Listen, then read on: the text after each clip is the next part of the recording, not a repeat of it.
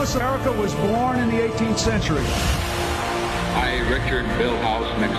I, John Fitzgerald Kennedy, do solemnly swear that I will faithfully execute the office of President of the United States.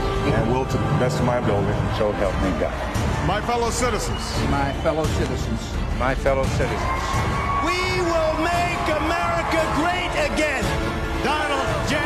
Trump. I pledge to be a president who seeks not to divide, but unify. This is the time to heal America. Wake up in the morning. I don't feel blue. As I know I've got you. Breakfast with Marcus Paul. Call Marcus now, 13 12 69. All right, good morning and welcome to the program on this Thursday, January 21. Give us a call, let me know what's on your mind, all the news and your views. 13 12 69. If you'd like to send me an email, mp in the morning at 2smsupernetwork.com. And of course, you can always send us a text to the Fortress number 0458 049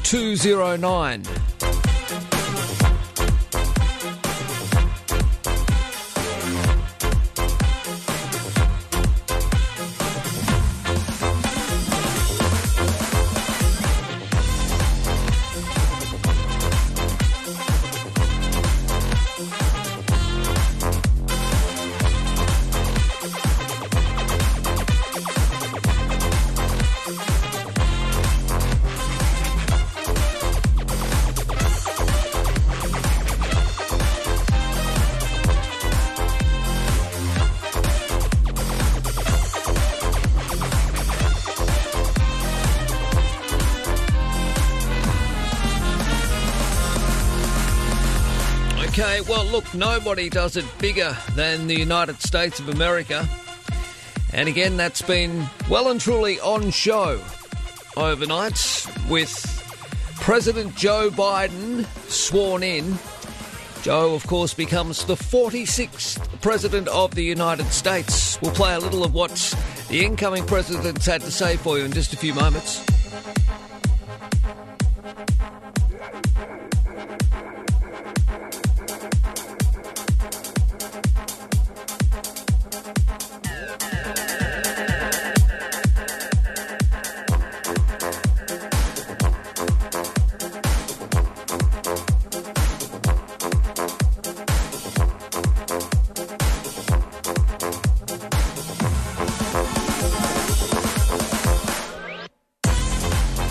Get dialing. Let us know what's on your mind. All the news and your views here at Marcus Paul in the morning. 13 12 69, the telephone number. Now, being a Thursday, Senator Malcolm Roberts on the program a little later this morning. Malcolm's had a lot to say about the federal government's industrial relations reforms. So we'll hear from Malcolm. Also on the program today, the Shadow Minister on Ageing and Seniors, Julie Collins. New figures released today by the Productivity Commission show just how broken our country's aged care system is under the Morrison government. Older Australians needing high level home care are now waiting more than two years for care they have been approved for. And some are waiting almost three years. The wait for older Australians to enter residential care has blown out by more than 200% under the coalition to 148 days. So we'll speak to Julie Collins about that this morning. And just after 8:30, I want to catch up with the New South Wales Minister for Families, Communities and Disability Services, Gareth Ward. He'll have a chat with us on the situation with homelessness in New South Wales. Now, it comes, as you know, earlier in the week after we spoke to the New South Wales Council of Social Service, who said, according to modelling commissioned by NCOSS and other peaks, which models the impact of rising unemployment by June this year, when JobKeeper has ceased and if JobSeeker returns to its previous role, more than 9,000 more people in New South Wales could well become homeless. That'll be a rise of 24% in the homeless population. Some regions will see a 40.5% increase in homelessness. So, what's the New South Wales government plan to do about it? Well, we'll speak to Minister for Families, Communities and Disability Services, Gareth Ward, on the program just after 8.30.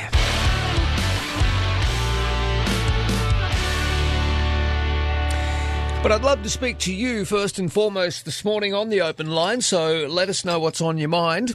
Strict COVID restrictions implemented amid the Avalon outbreak are set to be eased next week. I see Premier Gladys Berejiklian has indicated that the COVID rules will likely return to restrictions that were in place before the December cluster was discovered. But masks are set to remain mandatory in shops and on public transport.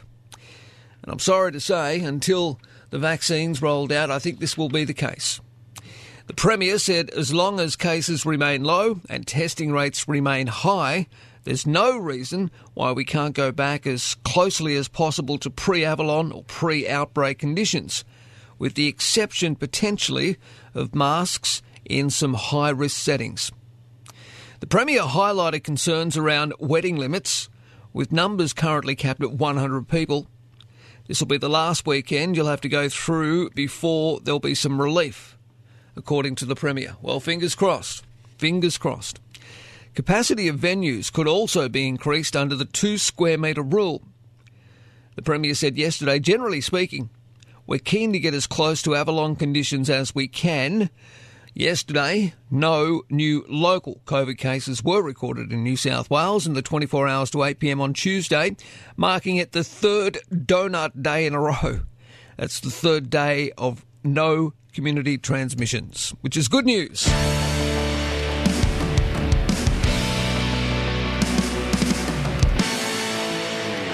Alrighty, give us a call, 13 12 69, the telephone number.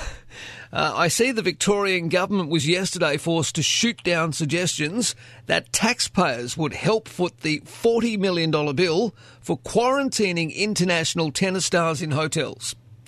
Confusion reigned yesterday after Tennis Australia radio, uh, sorry, Chief Executive Craig Tilley, or Tiley, or whatever his name is, apparently said on radio the government was absolutely chipping in funding well, I'm sure the taxpayers of Victoria will be absolutely thrilled by that. Anyway, the state's police minister, Lisa Neville, was quick to knock back these claims and insisted Tennis Australia would pay all of the $40 million needed. Absolutely, they should. In fact, the World Tennis, uh, Tennis Authority, whoever looks after tennis on a global scale, I believe they should be kicking in. I mentioned the other day the um, incredible amount of prize money that's on offer for all of these international tennis stars. It's a lot of money, obviously. They make a lot of money, sponsors pay a lot of money. There's a lot of money involved in professional tennis. Taxpayers should not be propping up professional sports. Anyway, it all come amid a standoff between officials and one player over a bloody mouse in her hotel room. Yulia uh, I think that's how you pronounce it, Yulia Putintseva released video footage on social media of the rodent scurrying around her room amid her repeated complaints about hygiene in her quarantine room. But Miss Neville put the existence of the mouse back on the player, saying there may have been some feeding going on. We don't send cleaners into these rooms, the police minister said. Every tennis player needs to clean their own room and change their own beds if they want that.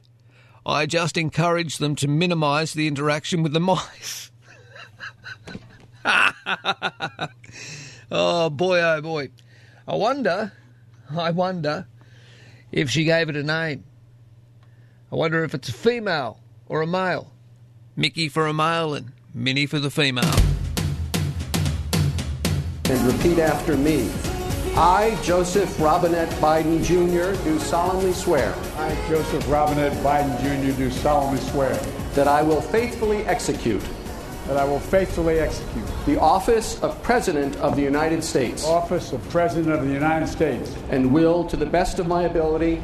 Will, to the best of my ability. Preserve, protect, and defend preserve, protect, and defend the Constitution of the United States. The Constitution of the United States. So help you God. So help me God. Congratulations, Mr. Thank President. You. Well, there we go. Joe Biden has become the 46th President of the United States at a snow dusted and unconventional Inauguration Day ceremony in which he promised to try and unite America, the divided states of America. Meanwhile, Kamala Harris made history as the first woman and first woman of colour to be sworn in as Vice President. Now, at 78, Joe Biden, who was sworn in by Chief Justice John Roberts, is the oldest US president and also the first Catholic commander in chief since JFK. In his first address to the nation, the president called for a lowering of the national temperature and to end this uncivil war that pits red against blue, rural versus urban, conservative versus liberal. Uh, here's a little of what uh, Joe Biden had to say during his speech. This is America's day. This is democracy's day. A day of history and hope, of renewal and resolve. Through a crucible for the ages, America has been tested anew, and America has risen to the challenge. Today, we celebrate the triumph not of a candidate, but of a cause the cause of democracy. The people, the will of the people, has been heard, and the will of the people has been heeded. We've learned again that democracy is precious, democracy is fragile. And at this hour, my friends, democracy has failed. Well, there we go. Uh, that's part of Joe Biden's inauguration speech. It was quite fan, it was quite a fanfare. Um, of course, Lady Gaga doing the national anthem as only Lady Gaga can. I thought it was all a bit over the top, to be honest. But anyway, that's how they do it in America. Uh, J Lo, Jennifer Lopez also performed, etc. Um, but there seemed to be more of the political elite there than your average Americans. Uh, of course, COVID and the recent unrest in the capitals probably had a lot to do with that. Anyway, give us a call, 13 12 69, if you would like to have your say. Marcus Paul in the morning. Look, one year on from the devastating Black Summer bushfires, and it appears much of the Australian forest is showing signs of recovery. Isn't that wonderful news? It all comes as an expert scientific review has found some 70% of plant species in eucalypt forests are able to survive bushfires through so called recovery buds. The remaining 30% of plants drop seed when burnt, a fire adaptation known as seeding. Dr. Patrick Norman from Griffith University says our forests are responding well after 60 million years evolving with fire. Interesting. Marcus Paul in the morning. In 2021, 2SM has Sydney talking. All right, here we are, 13 12 69. Marcus Paul in the morning. If you want to send an email to the program, MP in the morning at 2smsupernetwork.com. Look, the New South Wales state opposition demands the government puts community needs, not political self interest, first when awarding the next round of the Stronger Country Communities Fund. Well, documents obtained by New South Wales Labor reveal more than 80% of grants in the first three rounds were, you guessed it, awarded to projects in electorates held by LNP seats. Uh, now, the, sh- uh, the SCCF is one of several grants currently being scrutinised. That's the Stronger Country Communities Fund is one of several grants at the moment being scrutinised by an upper house inquiry into the integrity, efficiency, and value for money of the New South Wales Government grants. Two more hearing dates for the inquiry have been slated for February the 1st and February the 8th. Shadow Minister for Local Government Greg Warren said the government is on notice with applications for round four now open. How about this for a change, Gladys? You spread them around New South Wales evenly. You haven't got an election for quite some time. You're pretty safe at the moment. So let's be fair, huh? Authorities in Queensland are calling on people to dob in rubbish dumpers. Teewah Beach on Noosa's North Shore was trashed over the weekend. Gazebos, garbage, food waste, and tents were left on abandoned campsites. Queensland Parks and Wildlife Service spends hundreds of thousands of dollars cleaning up rubbish from that one beach every year.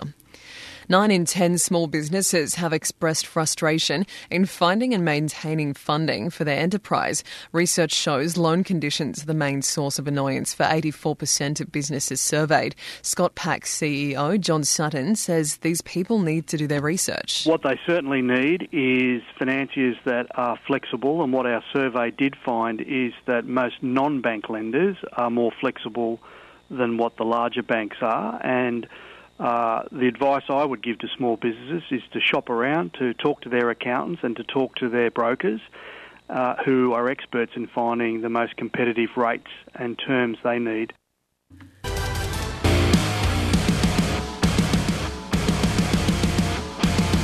Aidan, good morning. How are you? Good morning, Marcus. How are you, sir? Uh, all right, Aidan. Don't call me sir.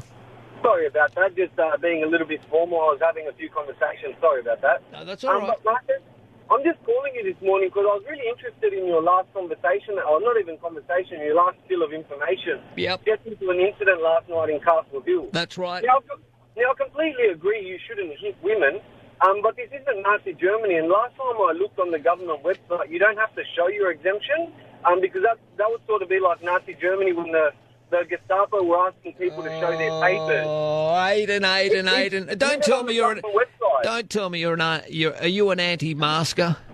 No, I'm not an anti-masker. I'm just for people's freedom. If you don't want to wear a mask, don't wear one. If you want to wear a mask, wear one.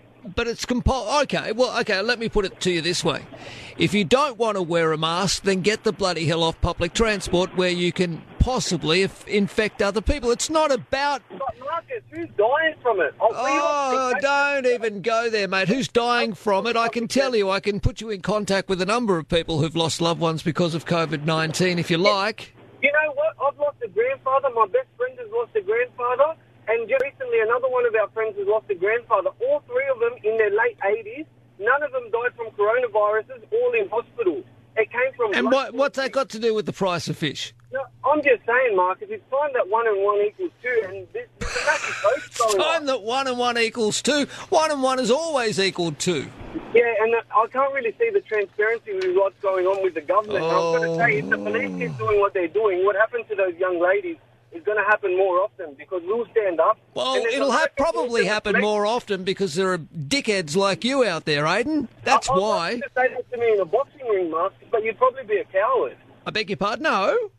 Yeah, What do you so mean? You wouldn't say that to my face because I'm definitely not a coward, Marcus. I just don't follow the narrative of every day. Oh, of the you don't lady. follow the narrative, but you'd rather ring a, a public forum like this and spread misinformation and rubbish.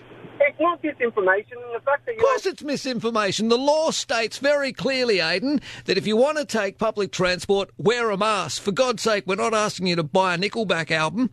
But but this is the problem, Marcus. You're a reporter. You're not a police official or a government official. Stop trying to enforce things that aren't laws. But it is law, you moron. What is hard to understand, Aidan? It is LAW law that right now, if you travel on public transport, you have to wear a mask. Look, Marcus, I'd strongly urge any police officer to come and use that law against me, but I'd like to remind you it's not. Well, they probably would, Aidan. If you hopped on public transport and there was a police officer there and you didn't put a mask on, uh, well, they probably wouldn't. you know what would happen? You'd spend the night in jail like the 72 year old bloke. No, I definitely wouldn't. No, uh, 100% you would, Aidan. I can guarantee you 100% you absolutely would. Now, if you like, I can put you into contact with a couple of copper mates. Uh, I've got a couple of mates that are in the job. Would you like me to pass on your details to them? We've got your number here, Aidan. Maybe they can give you a call and have a chat to you about what an absolute moron you are. Aidan, honestly, I'm sick to death of people like you.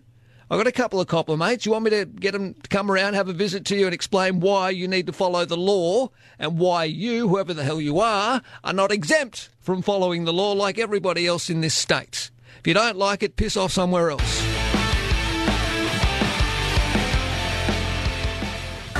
Yeah, Marcus Paul in the morning, 13 12 69 is our telephone number. I'll go to the open line in just a few moments. If you want to send us an email, mp in the morning at 2sm, supernetwork.com.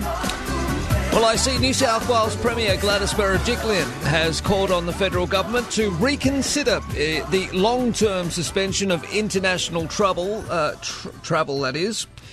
Um, and she says basically that a Pacific bubble should be established ASAP, possibly early this year. Now, the uh, Premier's push for a faster approach to restarting international travel during the pandemic comes after Australia's Chief Medical Officer Paul Kelly this week said it would be one of the last things to change after a coronavirus vaccine rollout. Well, the Premier yesterday told the Herald there's no reason why we shouldn't aim to travel to New Zealand or some of the Pacific Islands well within the next 12 months.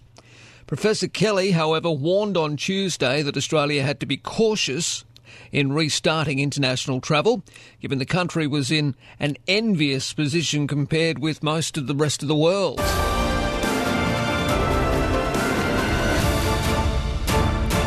All right, Chris, good morning, mate. How are you? Oh, hang on there. I need to actually go into uh, what we'll do because um, uh, we're not in delay at this point. Um, I'll go to a break. I'm sorry for those callers hanging on because uh, I need to. Uh, we don't want anybody swearing at me. So I'll, I'll go into delay so we can get to our callers. We'll, we'll take a break. We need to anyway. And then we'll come back and talk to Chris and James on the open line on 13 12 69. That's the telephone number. It's 16 to 7, 16 to 6 in Queensland. 2SM's.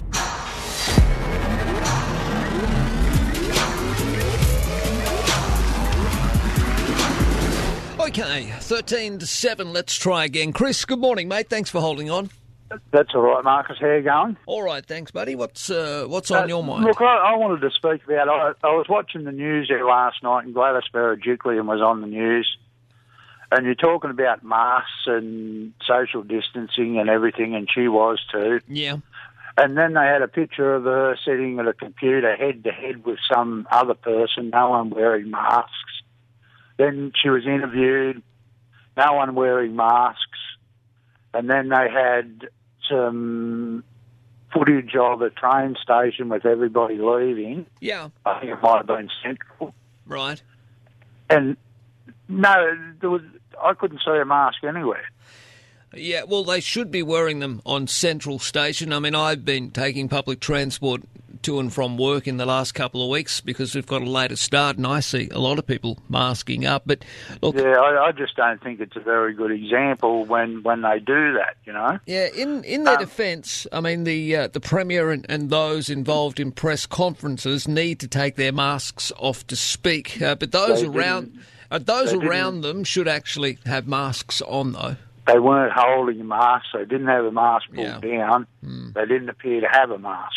All right. Um, and the other thing I wanted to say was there's a, a, a group of our members going to Canberra, 60 odd, I believe, and they got a special exemption to go to Canberra.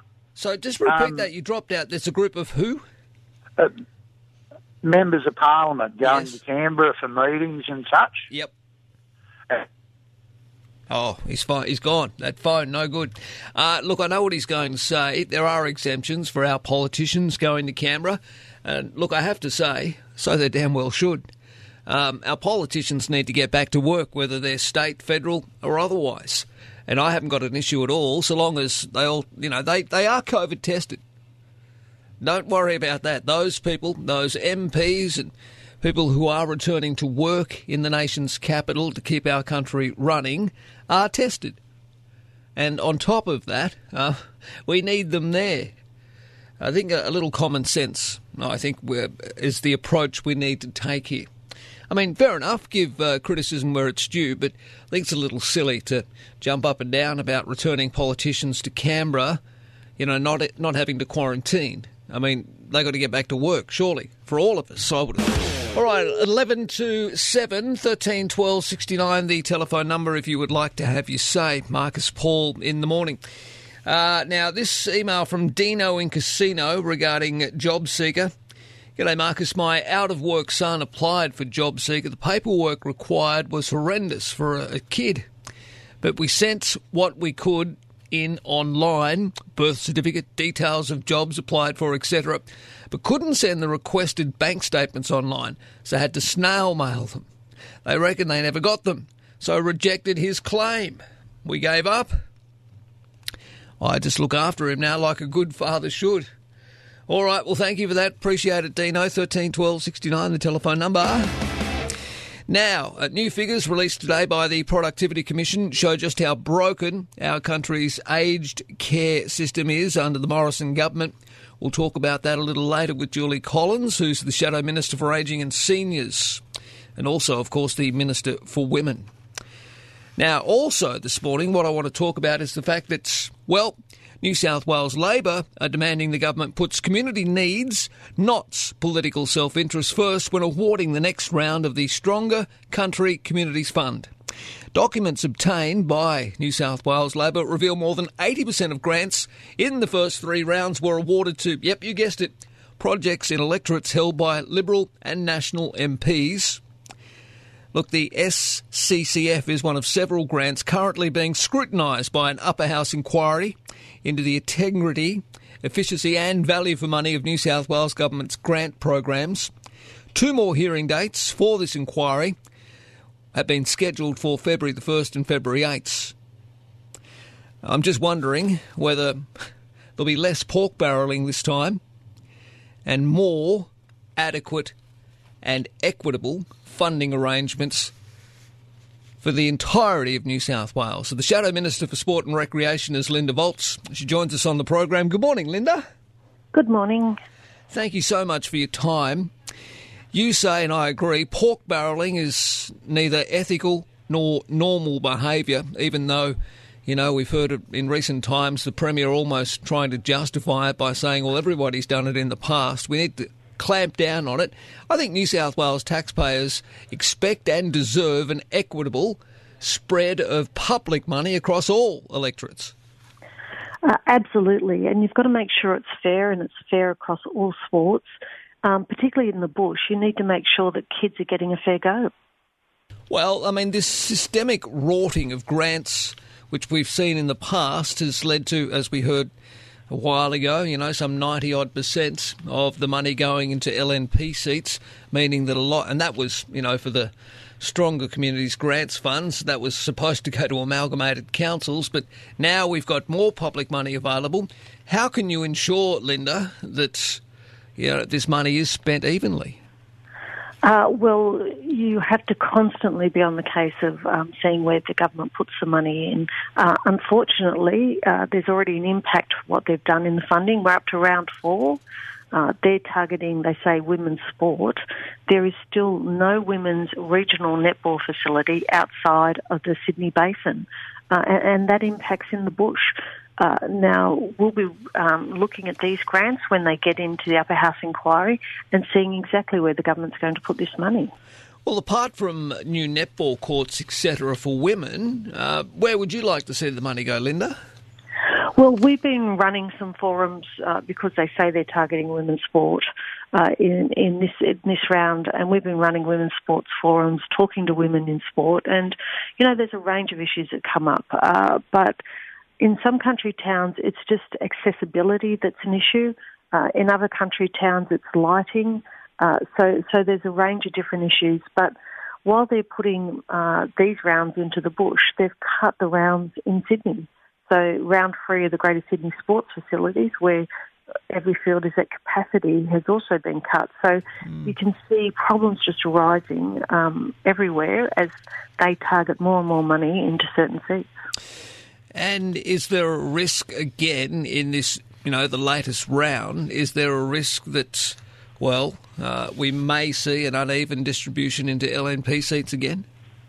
Yeah, well, there's every possibility that's what's going to happen. We there are no guidelines out yet. The the deputy premier is announcing these grants. Uh, there's no criteria, and often uh, sports are very disappointed when they see what the criteria the, the government's laid down. Why are they disappointed by the criteria? Is it, uh, I mean, is it cumbersome? Is what's the problem with the criteria essentially? Well, depending on the grant, there's a, number of problems. If it's a large grant of one and a half million, uh, and, and often these ones are, if you're talking about amenity blocks, there is often a criteria that you have to provide half. Now, obviously, some sports uh, that aren't the big sports don't have that kind of money, so they're going to miss out. Also, uh, you know, you look at uh, it's going to be targeting change rooms. Well, a lot of the towns I go to, lighting's a big issue, particularly for um, sports like netball and cricket. Uh, it's just not safe for, to, for people to be down there at night when there's no lighting. So uh, there's a range of criteria that makes it difficult for sport to actually access the funds. Yeah, making it hard. I, I hear what you're saying. Uh, look, netball, let's just pick that again. Uh, it's one of the most. Uh, well, the biggest sport that women play in New South Wales. So, why wouldn't that be a priority of the government? Well, I don't understand why it's not. And if you look at the list of sports that they say they're targeting with these grants, it's AFL, it's rugby, it's cricket, and it's soccer. Uh, netball doesn't even make the list. Uh, if you want to help women's sport, we know there are certain sports women play, and particularly girls. Top of the list are netball, gymnastics, dance sport. Uh, gymnastics and dance sports gets no funding whatsoever, yeah. uh, and netball is the poor second cousin to the big codes. Yeah, and that makes perfect sense. If Mm. you're going to put money into women's sport, for God's sake, target the sports they're playing. Uh, last time I checked, women's participation, although there is some in rugby union and rugby league, was well down on something like netball. Lynda, it's good to talk to you. Thank you for your time this morning. No worries. Thank you very much. Pleasure. Shadow Minister for Sport and Recreation, Lynda Voltz, on the program.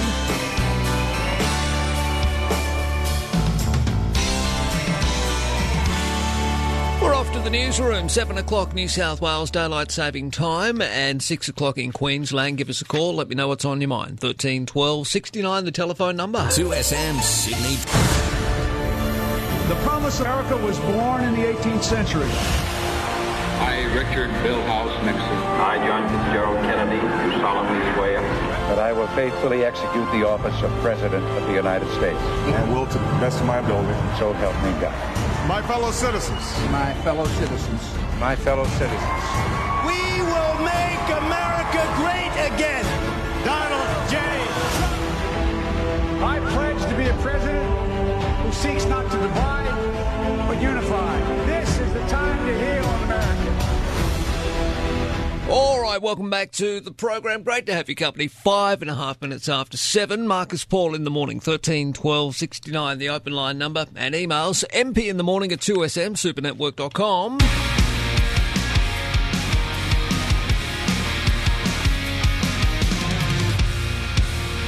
Well, you may recall yesterday I spoke to the mayor of Warringah. Um, well, no, the Warringah MP, Zali Steggall. Uh, so, Zali, of course, as you know, has called for a minute's silence on Australia Day. But I see the mayor of Warringah, Gilly Gibson, has labelled this a political stunt.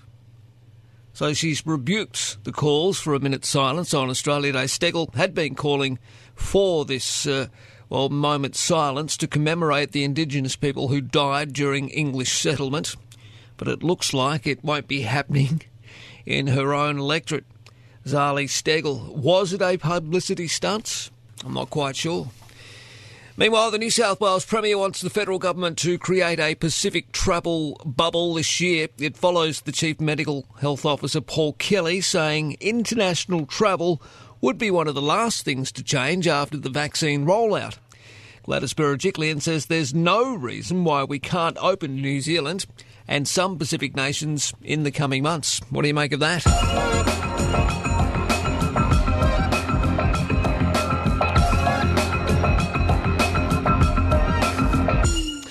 All right, Joe Biden has been sworn in as the 46th President of the United States, declaring in his first speech as Commander in Chief that democracy has prevailed after four years of Donald Trump's tumultuous presidency.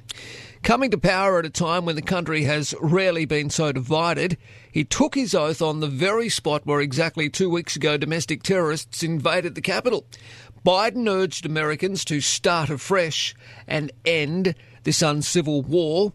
He paid tribute to the 400,000 who have now died from COVID 19 and acknowledged we have much to do in this winter of peril, quote unquote. But he also spoke of hope and renewal, pledging to restore the soul and secure the future of the United States of America. This is America's day. This is democracy's day. A day of history and hope, of renewal and resolve. Through a crucible for the ages, America has been tested anew, and America has risen to the challenge. Today, we celebrate the triumph not of a candidate, but of a cause the cause of democracy. The people, the will of the people, has been heard, and the will of the people has been heeded. We've learned again that democracy is precious, democracy is fragile. And at this hour, my friends, democracy has failed. Yep, there we go. That's part of Joe Biden's speech. We say President Joe Biden now, don't we? Kamala Harris, as we know, has broken the barrier that's kept men at the top ranks of American power for more than two centuries, when she was sworn in as the first female vice president and the first black woman and person of South Asian descent to hold the role. Outgoing Vice President Mike Pence attended the ceremony along with former Presidents Barack Obama, George W. Bush, and Bill Clinton. Yeah, lots of fanfare. Lady Gaga was there. She belted out the Star Spangled Banner. Jennifer Lopez sang This Land Is Your Land, and Garth Brooks sang Amazing Grace. But it was mostly a scaled down affair due to security concerns and the pandemic. In place of cheering crowds, almost 200,000 American flags filled the National Mall. Now, there were some small, isolated, and peaceful protests at some state capitals. The threat of widespread violence has so far not eventuated on Biden's big day, which is fantastic news. However, intelligence agencies have warned that violent anti authority extremists, three of whom were charged yesterday, will very likely pose the greatest domestic terrorism threats in 2021.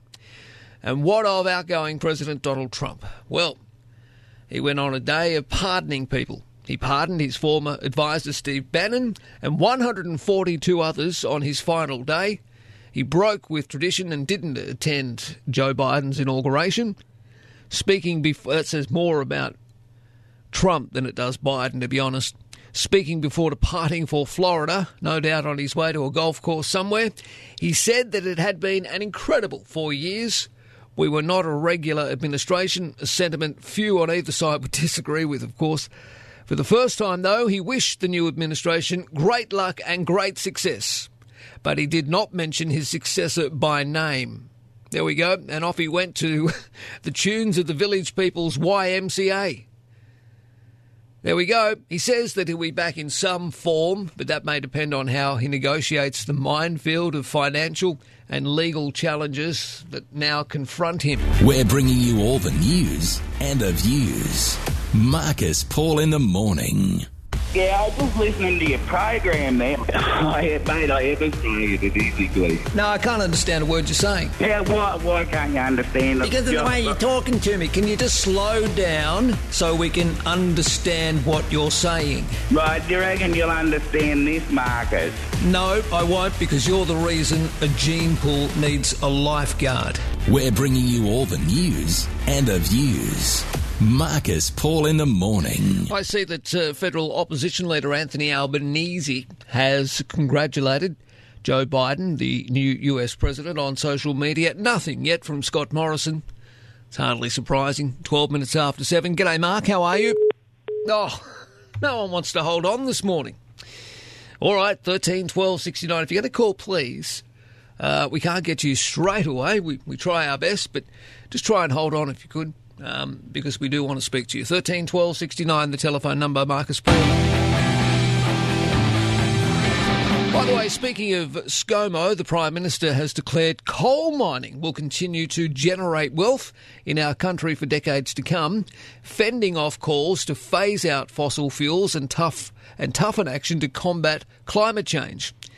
These mines have got 10, 20, 30 years to run, said ScoMo during a visit to the South 32 Cannington mine in McKinlay in regional Queensland yesterday. There he was, all done up in a high vis shirt with his photographer in, in, in tow. He ruled out government subsidies for coal mines and said miners knew that things change over time without elaborating on what those changes might be. As we know, Anthony Albanese, the opposition leader, has also rejected calls for Australia to stop exporting coal. Now, I think uh, we've got Mark back. He dropped out. G'day, Mark. How are you, mate? Yeah, mate. How are you? Good. Hey, um, that bloke that called the day before, you know, he's talking about Morrison, that was the architect of this robo debt, and uh, he was pushing it, and he designed it, blah, blah, blah. Yep, all the way through, apparently. $1.1 billion. Yep. And nothing, no one, no one said anything about it. What, when you say no one said anything about it, I mean, I've been talking about well, it for ages. every- all, all, all the other right wing media never said boo about it. Well, of course not. Doesn't fit their Uh, I narrative think or their so agenda. pathetic. Like I said to you the other morning, Hmm. could you imagine if all this was happening, if, if Labor was borrowing the money and giving it to people, how would they be going on and on and on and on? Well, you and I both know that.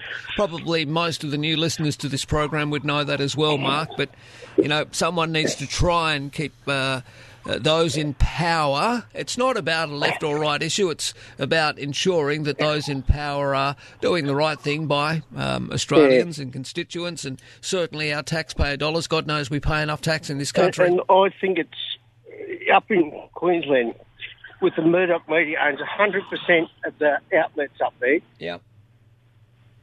Uh, what's the name? Palisade got in with a bigger majority. How funny is that? Well, that's right. And all the bagging they did to her. yep. And no one said listen to them. No, they don't. Uh, and I think Murdoch's in a bit of trouble in some areas, including the United States. Uh, News Corp is bleeding money.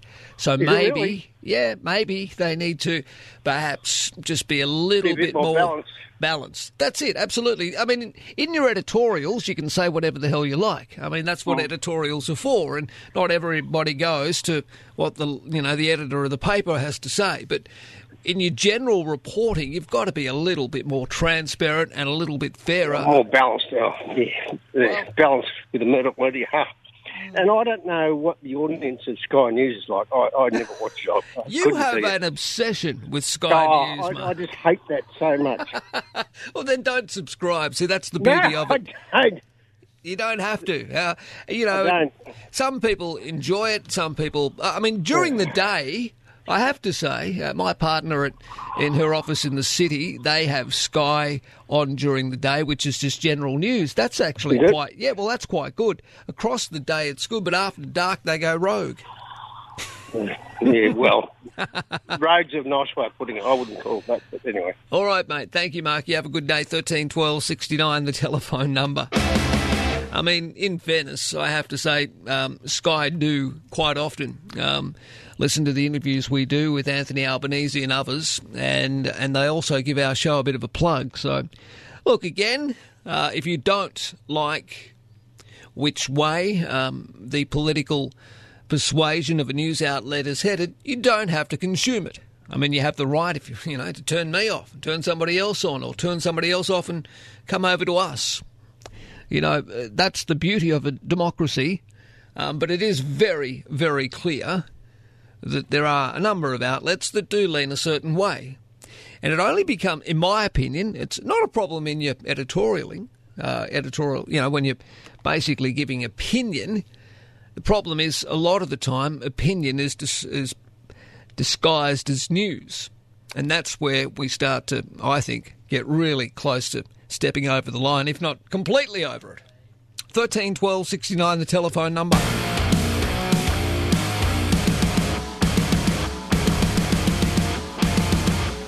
Oh boy, oh boy, a really awful story coming in from New South Wales Police. A woman is in a critical condition and a man has been charged after a, an assault in Sydney's West yesterday.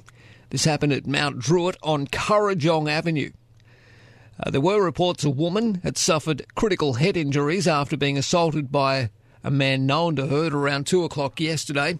Police were told the 26 year old bloke attended the woman's workplace where they got into a verbal, verbal argument before the man allegedly punched and kicked the woman to the head multiple times and threw her to the ground, causing her to hit her head on concrete. Jesus. Now, staff members at this poor woman's work tried to intervene, but they were also assaulted, allegedly. So this coward, this grub, then left the scene on foot before emergency services arrived. Ambo's paramedics treated the 60 year old woman for head injuries and she was taken to Westmead Hospital, where, by the way, she remains in a critical condition. Now, Mount Druitt police officers arrested this bloke nearby. He was taken to Mount Druitt police station and charged with causing grievous bodily harm to a person with intent, domestic violence, and destroy or damage property. Uh, he's from Parramatta, this guy. Was refused bail, and he will front Mount Druitt local court today, where I'm hoping police have a strong enough case to keep this grub behind bars for quite some time. Fancy that. Going to uh, the victim's place of employment, arguing with her, and then belting her one allegedly before she cracks a skull on concrete. Absolute vile grub he is.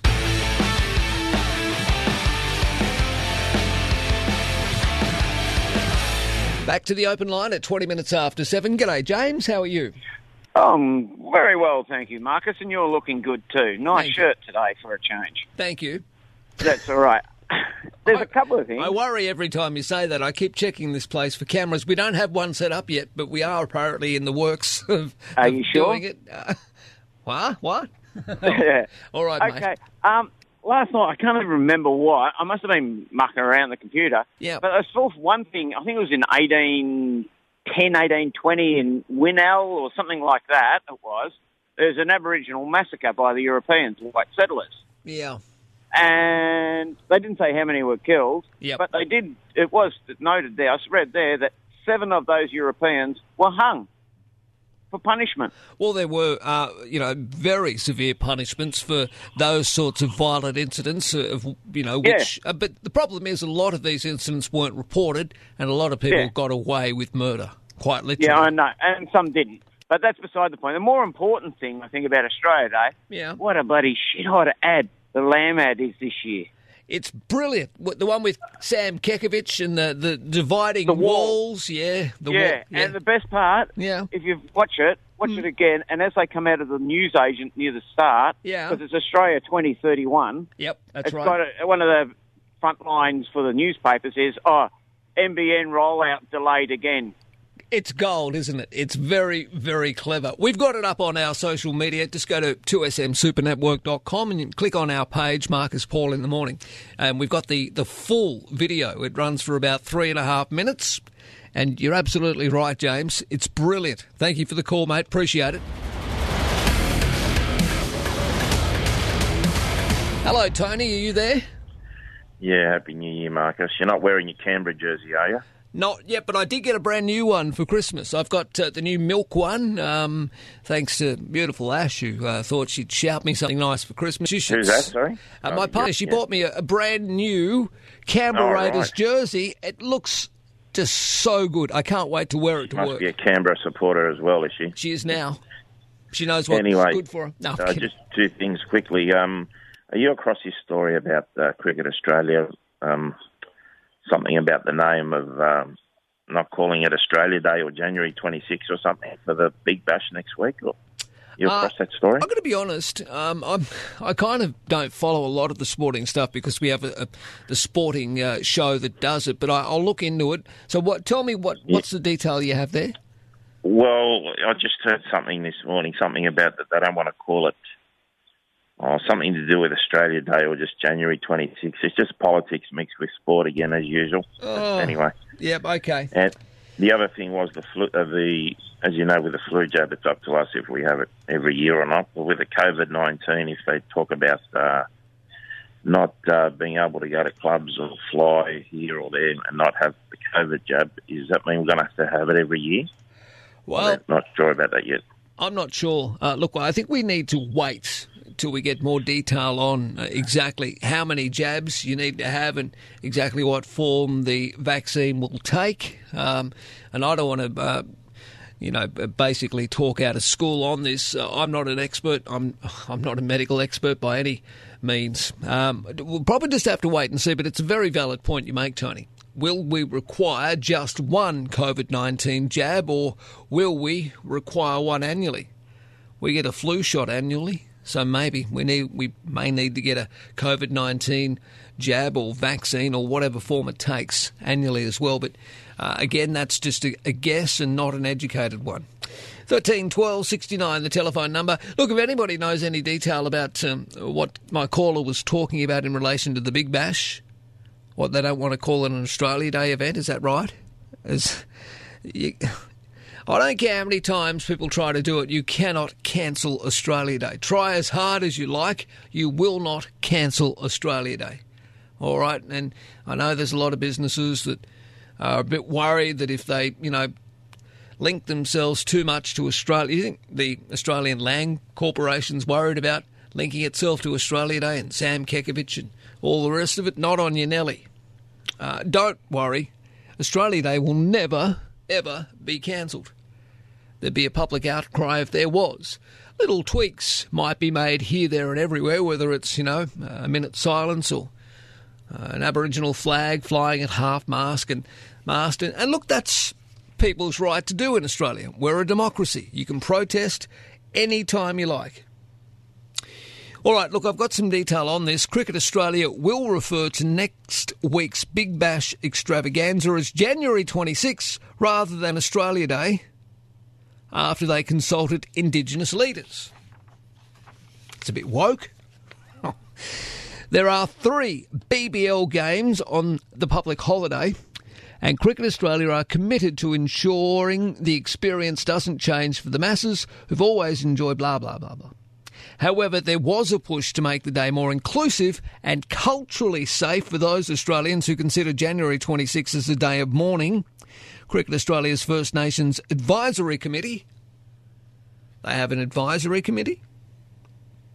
All right, well, Cricket Australia's First Nations Advisory Committee, which is co chaired by Cricket Australia board member and former international Mel Jones, made a series of recommendations which included not making reference to Australia Day. All right, so what have we got here now?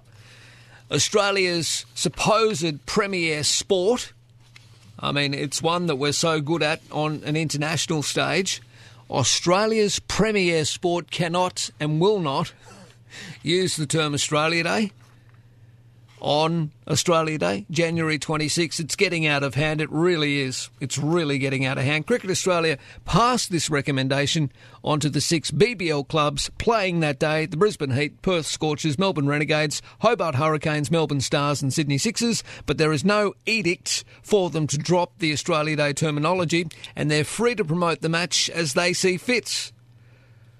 Uh, we also hear that some clubs may wear Indigenous strips and are being encouraged to participate in taking a knee before play or forming a barefoot circle. If that's something the teams, including the Stars and the Sixers, apparently have been practicing all season already. Well, what do you make of it? 13 12 69, politics and sport. As far as I'm concerned, never the twain shall meet. Gee, they're really going hard, all the television networks this morning. We've got a rolling coverage of Joe Biden being escorted back to the White House from Arlington Cemetery. really? Oh, boy, oh, boy. Like I say, it's all OTT over the top. Marcus Paul in the morning, 13 12 69. News next at 7.30, 6.30 in Queensland. Genuine talk on the radio. This is Marcus Paul in the no morning. No jab, no way. Exclusive pub ban plan for anti-vaxxers. Tell you something, mate. This COVID is a thing that keeps giving. And I think they're just pumping it for as much as they can because while that's happening, they're just doing what they want to do. It's a distraction, Jeff. You're absolutely right. We're bringing you all the news and the views. Marcus Paul in the morning. All right, welcome back. 13 12 69, the telephone number. Malcolm Roberts from One Nation joining us on the program soon. Uh, I see Malcolm is actually on the road driving down the New South Wales coast. Uh, he's catching up with uh, people who follow One Nation who've been reaching out to him. So uh, we'll hear Malcolm very soon on the program.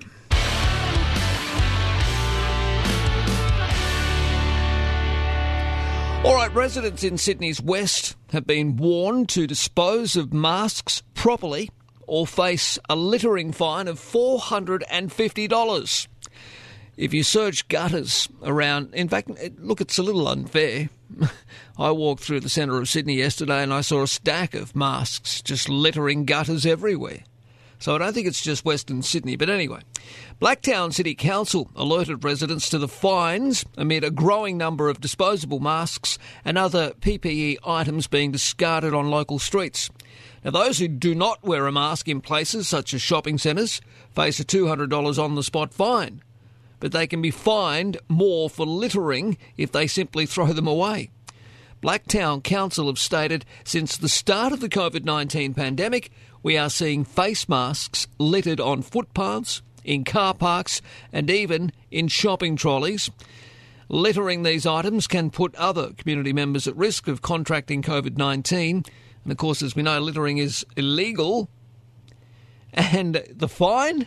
Woo! $450. Yep, a $450 aggravated littering fine will be issued to anyone caught littering a face mask.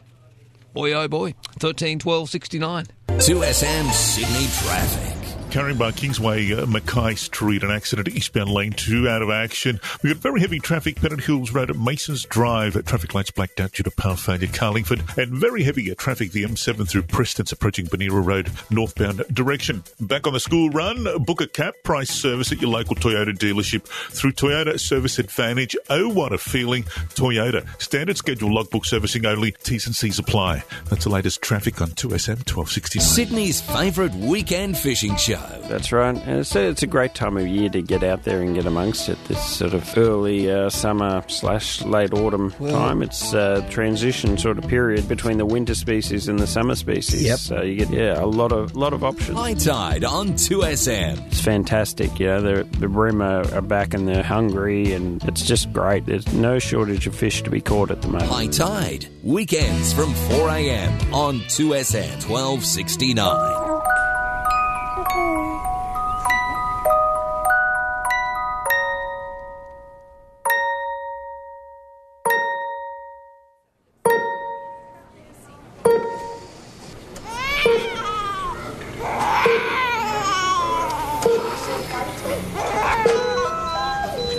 Can change in a heartbeat. Heart Kids supports the eight Aussie babies born every day with congenital heart disease. Welcome to Chili Pip Lounge Designs, where we custom make your lounge to suit your exact needs and style. Our factory and showroom are based in Sydney, made by Australians for Australians. Chili Pip specialises in lounges, sofa beds, and ottomans. Choose your favourite fabric or leather. Feel safe with a 10 year warranty and over 20 years' experience. Call Chili Pip Lounge Designs today and speak to one of our friendly staff on 1300 797 516. chilipip.com.au.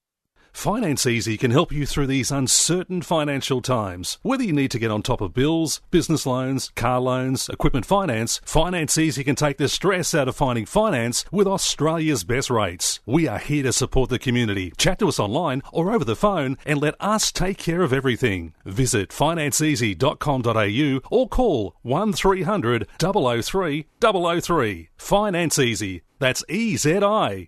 We make getting what you want easy. Helping you to manage the pain and inflammation associated with osteo and other mild forms of arthritis is Stiff Sore and Sorry Pain Relief Gel. Always read the label, use only as directed, and if symptoms persist, see your healthcare professional. Look for Stiff Sore and Sorry Pain Relief Gel at pharmacies and health food stores everywhere. To find the location of your nearest stockist, go to loveoilcollection.com.au or phone Ray 040 66 71 359. Email us, check out our podcasts, and listen live. 2smsupernetwork.com. The promise of America was born in the 18th century. I, Richard Milhous Nixon. I, John Fitzgerald Kennedy, do solemnly swear that I will faithfully execute the office of President of the United States. And will, to the best of my ability. So help me God. My fellow citizens. My fellow citizens. My fellow citizens. We will make America great again. Donald J. I pledge to be a president who seeks not to divide, but unify. This is the time to heal America. Oh boy, oh boy. Uh, yep, the fanfare continues. Nobody, I mentioned earlier, nobody does it bigger. I won't say necessarily better. It's like they're flexing uh, their muscle or putting it out on the table. How big is this? Have a look. I mean, for God's sake, if I have to see one more shot of the presidential limo, the beast, driving at five kilometres an hour down Pennsylvania Avenue, I think I'll throw up. Uh, enough's enough, for God's sake. Do we need to have every single uh, minute of Joe Biden driving down a street? He's on his way back to the White House from Arlington Cemetery, etc. What amazes me, though, when you're watching this on television and there's police lining the streets, there's no spectators, of course, but police lining up and down Pennsylvania Avenue, hundreds, if not thousands of them all of the presidential cars. Beside the, you know, the beast, there's all these limos behind it. There's four or five Secret Service agents walking either side of the presidential limousine. And then there's about 30 other SUVs behind it. I mean, God's sake. Talk about being bloody paranoid. And now on Marcus Paul in the morning, Senator Malcolm Roberts. And imagine the cost, too, Anyway, they must have plenty of money and no problems, of course, with COVID 19. G'day, Malcolm. Good morning, Marcus. How are you? I'm okay. I'm just having a, a little chuckle at the wank fest going on in the United States at the moment. I I get that it's a you know a momentous occasion. I understand every time a president's inaugurated that they have to get celebrities up there to sing songs and carry on. But for God's sake, enough's enough. Surely. Yeah, mate. I, have uh, travelled through all 50 American states. I've lived there for five years. I've studied at one of the top universities over there, and I've worked over there uh, in eight different states. And I love Americans. They're absolutely fabulous people, but they're different. Um, you know, in many ways, they look like us, they dress like us, they have similar habits. They're, they're casual and they're formal like us. They love us. Yeah. But mate, they just go over the top when it comes to celebrating things. It's just uh, for Australians, it's too much. Well, you'd think that there's no issue with COVID nineteen. You'd think that America uh, is all as uh, you know. There's there's no social inequality. You'd think that um, there's no civil unrest. It's all I don't know. Look, I'm seeing right now the presidential motorcade with the military escorting Joe Biden back to the White House. The bloke looks like he needs a good lie down. Yeah, it, it's uh, it, it's a contradiction in America. Wherever I went, that you can see contradiction, yeah, and uh, you know you can get a very energetic country like America, but there are so many so many inequalities as well. But there's one thing that's very strong in Americans, and that's their love of their country and their, their passion for yeah, I get freedom. It. And so mm. um, I think there'll be a lot of Americans holding their breath right now. All right, mate. Now you're on the road driving down the New South Wales coast. Uh, you, you're around Singleton, are you?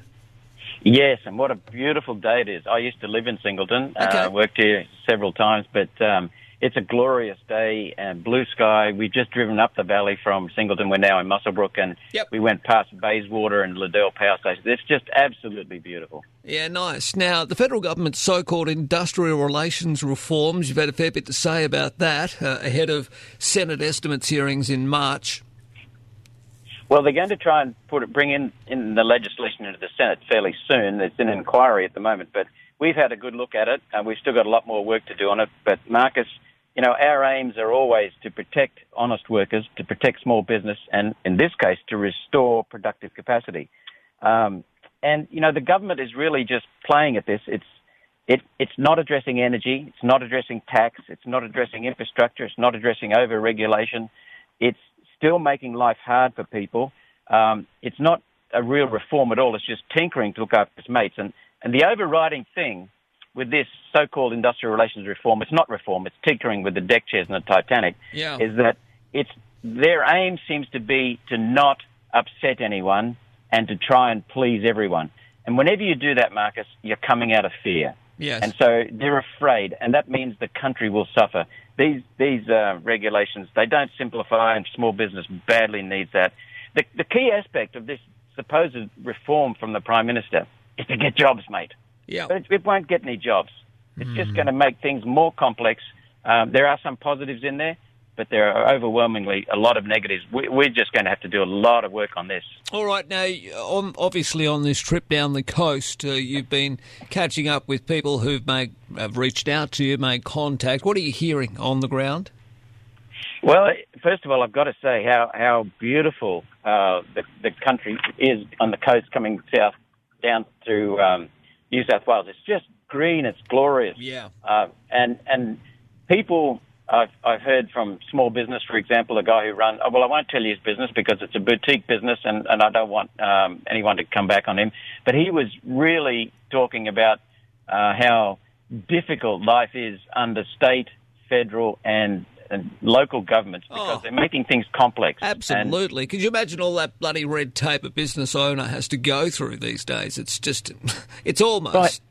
Marcus, he was telling me things like you get you get you get a permit from the state government to do something, and then by the time you've finished dealing with regulations for the local government, the state government permits have expired, and you've got to get it again, and that means more fees. And he was talking about twenty, thirty thousand dollars, I think fifty, forty-five thousand dollars in one case, just to get consultants in to do the work for the local government. You can't afford that. No. And but one good piece of news: uh, we visited a, a workshop here in a fairly large workshop here in well in in uh, Rutherford, which is near Maitland, and they're telling us they do a lot of work for agriculture and um, and and mining machinery, and they're telling us that the price of coal has gone up quite a bit, and they're hiring again, which is good for the valley, and it's really good for the the whole Hunter Valley in Newcastle because.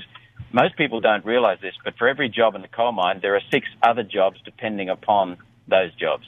And so the, the price of coal and the use of coal is extremely important to everyone in New South Wales. Well, look, uh, you know, you've got a, a bloke up there in the Hunter who is making a fair bit of noise. I'm sure he's scaring the pants off of Joel Fitzgibbon. Uh, but I don't know if things are looking okay or a little better up there in the Hunter. Uh, maybe Joel might hold on a little bit. Well, well, the problem with Joel um, is that his party, his party won't let him do things. His party has got the, their foot on the throat of the coal industry, and they're determined to kill the coal industry. I mean, some of the uh, senior people in the Labor Party have admitted that and said that is what they want to do, and it's insane. One of the things I, I did coming down the, the New South Wales coast, I, I'm doing a bit of research in southern New South Wales uh, in the next couple of days, and um, I stopped in Port Macquarie and uh, worked for a day and a half with an absolutely astounding scientist there who's been going through the Bureau of Meteorology records. Right. And mate, the, the records uh, are just so shoddy. And and he's done advanced statistical analysis once he's once he's removed all the the um, uh, the deliberate movements and or adjustments. And there's no warming at all going on. So this whole thing about coal is just a beat up. Yep. All right. Now, well, just on coal, of course, the Prime Minister, Scott Morrison, uh, he's had a lot to say. He's been. eh, Oh, by the way, when you visit these places, do you don on your, your high vis shirt and do you, you know, you, you untuck the top of the collar just to show a little bit of chest hair, look all macho and like you're in the moment? And do you have your uh, professional photographer uh, tailing your every move for a photo Mate. op, Malcolm? I'm just wondering. No, that's not me. Okay. What I'm doing is I'm driving by myself. Uh, this Sure. morning I've got some of my uh, one of my staff with me, but uh, I've been driving down the coast on my own. I make all my own arrangements. I take my own notes. I just listen to people because you can't listen to people through others. You've got to listen by you know first Yeah. hand, direct. Fair and enough. So no, I don't go for all that crap. Well said. All right, mate. Uh, listen, we've got a listener, Gail Thornton, who follows the program. Um, we want you to say hello. Can you just do me a favour? Say, G'day, Gail. Hope you're having a wonderful morning. Just say that for me. G'day, Gail. Hope you're having a great morning. See, Gail says on our Facebook page, and I have to tell you, um, you get a little bit of hate on our social media. Mind you, I get a lot of hate on my social media as well. That's just what it's all about. But your posts, and when we reshare things that, you know, you and I have a chat about a certain issue, it's one of the. That's what I don't get. This is the hypocrisy with it all. And on this program, we, we'll speak to anybody Labor, Liberal, Calathumbian. Uh, you know, we have Pauline, yourself, and and uh, and also Mark uh, Mark Latham. So we listen to all sides. We try to as much as we can. We we would love to have the Prime Minister or the Premier on here, but they don't even know we exist, or they probably know we exist, but their media people don't want them to come on because they're probably upset that I'll first question to the Premier would be, when are you going to resign? And the second question to the Prime Minister would be, do you take any responsibility for robo debt? And what about the thousands of people that have possibly taken their lives? So that's why they don't come on. But your your stuff that we talk about um, is well received. Um, you know, you got to have your haters for those to to really uh, like you, Malcolm. But Gail says there's no way that we will listen to anything Malcolm Roberts has to say. So I just wanted you to say good morning to Gail. She's one of your biggest fans, I think. well, tell her that I'd be very happy to meet her, and, and I look forward to her giving me evidence that contradicts my arguments. Mm. Well, that's it. Good on you, mate. Always great to catch up. Drive safely. Um, you can't you can't drop by and visit us. I hear. Not this time. I, I was wanting to do that, and I've yeah. got two astound, outstanding um, retired people in Sydney that I want to meet because they're both very, very good on water. Yeah. And uh, that's a critical issue for us. But um, uh, I was hoping to drop in. But if I go anywhere near Sydney, then, mate, I've got to lock up in quarantine in Brisbane when I go back. So even oh, if Brisbane, I just course, don't get yes. out of the car, I've just got to lock up. So I'm going to drive through uh, Mudgee and then that way down through Bathurst and down to Canberra that way. So it's an extra drive, but hey, that's the way oh, look, to do. We're, we're broadcasting out into those regions right now, and uh, it's pretty good out there as well. You reckon it's green on the coast? You should see it inland. It's just gorgeous around. Uh, 2MG, Mudgee area, and out to Bathurst to, to our station 2BS, and out to Orange, 2EL. Uh, you'll love it out there, mate. Look after yourself. Thanks, Marcus. We've got to uh, look after this country and stop the wombats ruining it. The wombats in Canberra. All right, mate. Bye bye. Malcolm Roberts, Marcus Paul in the morning.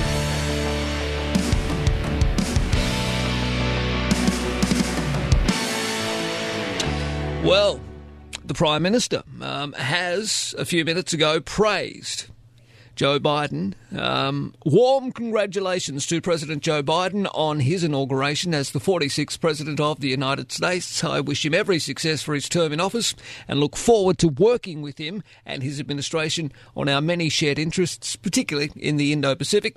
I also extend my congratulations to Vice President Kamala Harris on her inauguration. Uh, the first woman to hold that important position. Uh, the Prime Minister goes on, Scott Morrison says, the Australia US alliance is deep and enduring and built on shared democratic values such as the rule of law, respect for human rights and equality, freedom of religion and belief, freedom of expression and diversity of opinion. So there we go. Uh, Prime Minister Scott Morrison following Anthony Albanese's footsteps this morning in congratulating incoming President Joe Biden. Robbie Williams is, co- uh, I see, quarantining in the Caribbean or Caribbean after testing positive for COVID 19 while on holidays with his family. That'll teach him. Eh? Yeah, Robbie Williams, who apparently has COVID 19. It's okay though. I mean, if you have to isolate and get better, there's no better place than a $187,000 a week villa while on holidays to do so. I tend to think he'll be okay. Marcus Paul in the morning news next, 8 o'clock. All right, welcome back to the program. 13 12 69 is the telephone number. I see in today's Herald there's a nice little piece on Premier Gladys Berejiklian as she enters her, what, fifth year, is it? Fifth year in power. the Premier says she's more confident than ever in her leadership after a tumultuous year of fires, coronavirus, and scandal. She says she has no intention of giving up the top job. Uh, she says you stop caring about criticism when it's about life and death, and that's what the COVID 19 pandemic has been in New South Wales. Meanwhile, uh, Gladys Berejiklian has called on the federal government to reconsider the long term suspension of international travel, saying a Pacific bubble should be established sometime this year.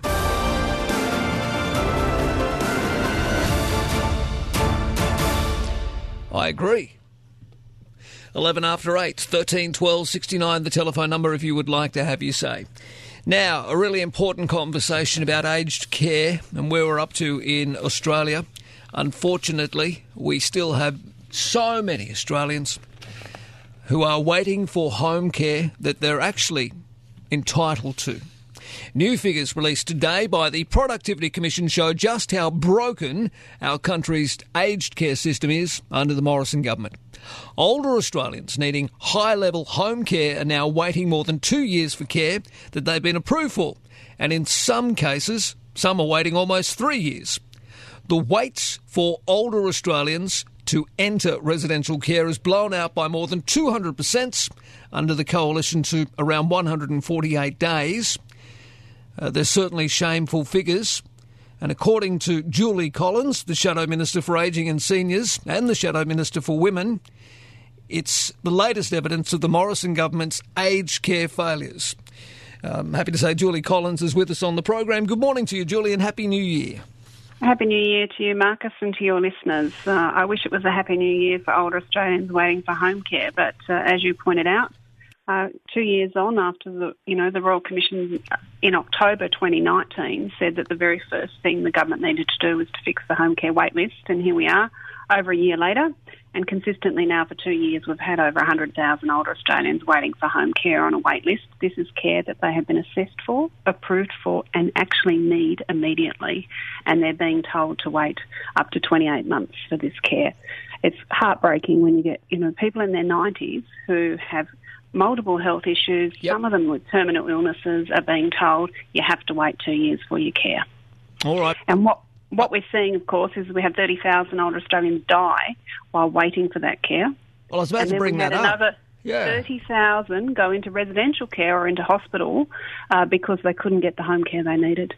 Yeah, so over the three years leading up to the middle of last year, 2020, more than 30,000 older Australians died while waiting for home care that had already been approved.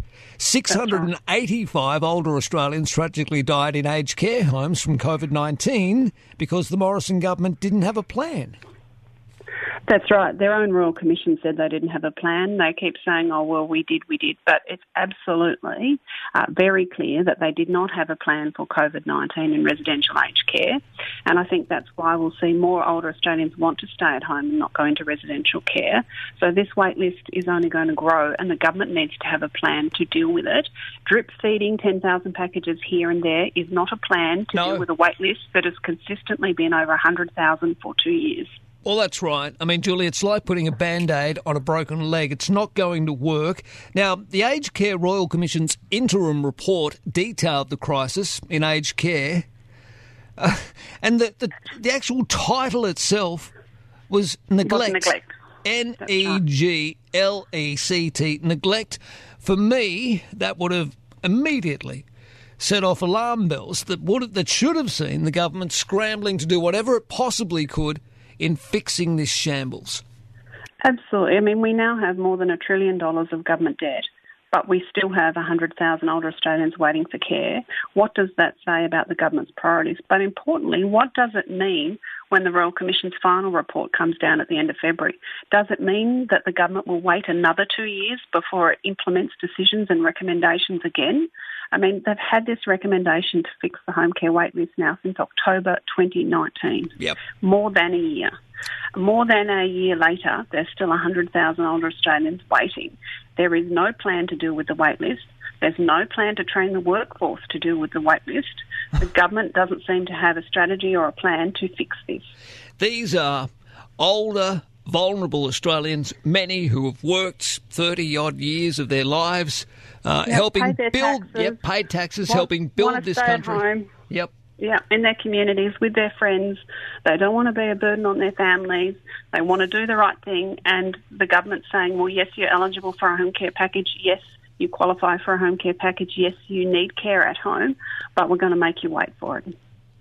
Well, how long do people have to continue waiting? Some are waiting up to three years, Lynda. Uh, Julie, I beg your pardon. That's right. They are, and we've said it's unacceptable. A level four package, which is the highest level of care, Yeah. the Productivity Commission says that people are waiting 28 months. The government's website still says 12 plus months. Now, the government needs to be honest with people so that they can plan because this obviously impacts uh, the older Australians, their family members, whoever's trying to help them out with their care, you know, um, their health providers.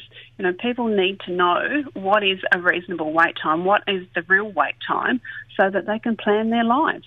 Well, absolutely. I mean, as you said, we've racked up a trillion dollars in debt, but waiting times for critical services for vulnerable older Australians just keeps blowing out. In a wealthy country like ours, Australia, no one should wait more than two years for care. In fact, I would even argue no one should wait more than six months for the care that they've been approved for.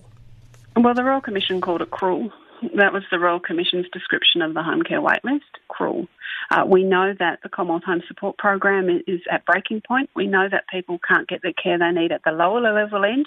We know that people are waiting for home care packages, and we know, obviously, that residential care people, some people are not getting the care they need in residential care. It just shows how broken the system is.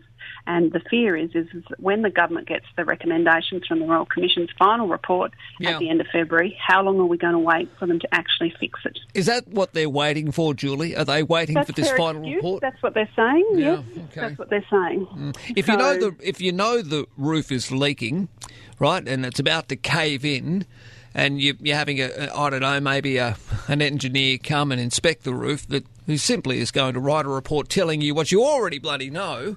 Why wait? Get the thing fixed. Well, the, the Royal Commission gave an interim report and made interim recommendations. Not many Royal Commissions take the trouble to do an interim recommendation, and the very first one was to fix the home care waitlist, and the mm. government still hasn't done it. And here we are, over a year later. Yep. And my fear is is that when we get these final recommendations, the government is going to sit on them or kick them down the can and not implement all the recommendations immediately. Always good to have you on the program, Julie. Let's keep the fight up. Um, I will talk to you in the, the coming weeks and months as the uh, the final report is handed down into aged care, and let's try as hard as we can to get Keep the some on results. for them to do something. Absolutely. Uh, I mean, li- Take care, Marcus. lives literally, Julie, as you know, lives literally depend on it. And thank you for your time. Absolutely. Take care. Julie Collins. Uh, now, Julie, of course, is the Shadow Minister for Ageing and Seniors and the Shadow Minister for Women, and she's absolutely right. I mean, these wait times are outrageous. And the fact that the federal government keeps making excuses for doing something uh, to fix what we already know is broken, I think is a blight on the Morrison government and something that they need to address, well, yesterday. Today would be a good start, ScoMo. Get off the bloody. Um, get out of the tunnels. Take your high vis shirt off. Put your tie and collar on. Get back to Canberra and do some bloody work for older Australians rather than your rich mates in the mining industry. Now on Marcus Paul in the morning. The Queen Bee of the newsroom, Diane Coveney Garland. It's true, Di. Mm-hmm. Morning. How are you going? I'm okay. 19 after 8. Great to have your company. Uh, Diane Coveney Garland is our Queen Bee of the newsroom. And Mhm. how are you this morning? I'm well, thank you. Yep. That's good. Uh, what's going on in your world?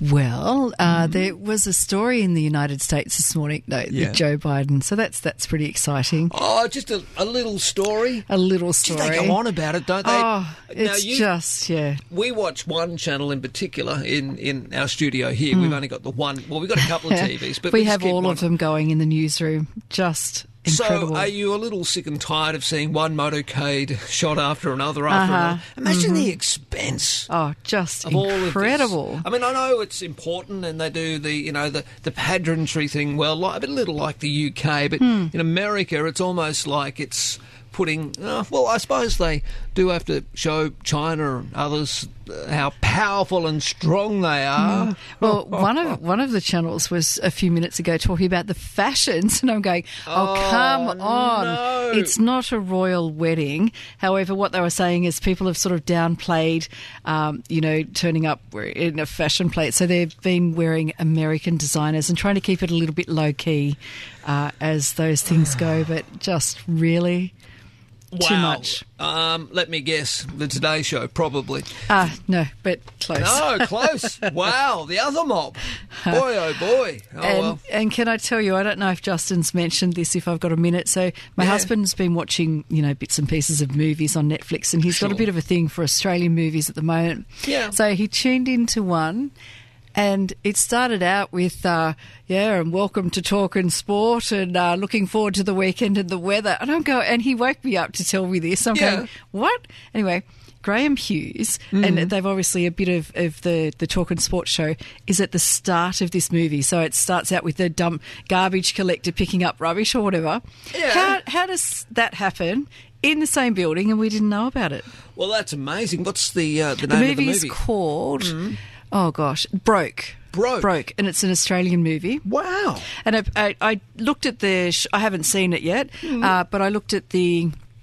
Uh, the the shorts online, and it's basically about rugby league player who's um, having gambling and drinking problems and that sort of thing. Yes. But how how extraordinary! Oh, good on you, Graham. That's great. Um, uh, last time I checked, though, uh, Talking Sport wasn't on in the AM.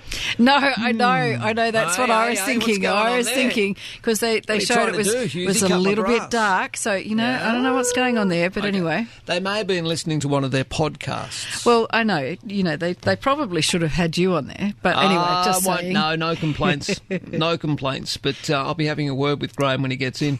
Maybe we can call him. Call it. Let's call Hughesy. I'm going to have a talk with Graham after 8.30 about this. But broke. Uh, he, I wonder whether he knows. He probably knows. Oh, he'd have to because I dare say it. Uh, He they would have. up. they would have recorded it specifically. Good You know, stuff. for the movie. Ah, How exciting, though. Well, it is. Well, it's, it- I don't think it's even necessarily a new movie, but how No. does that happen and we didn't know about it? Ah, well, it is the best uh, radio sports show in the country. And there you go. You can catch it three o'clock each and every day here on the Super Radio Network and stations around Australia. And we can catch you as well reading the news afterwards. Oh, yes, nine. I'll be there. You'll be Here. there.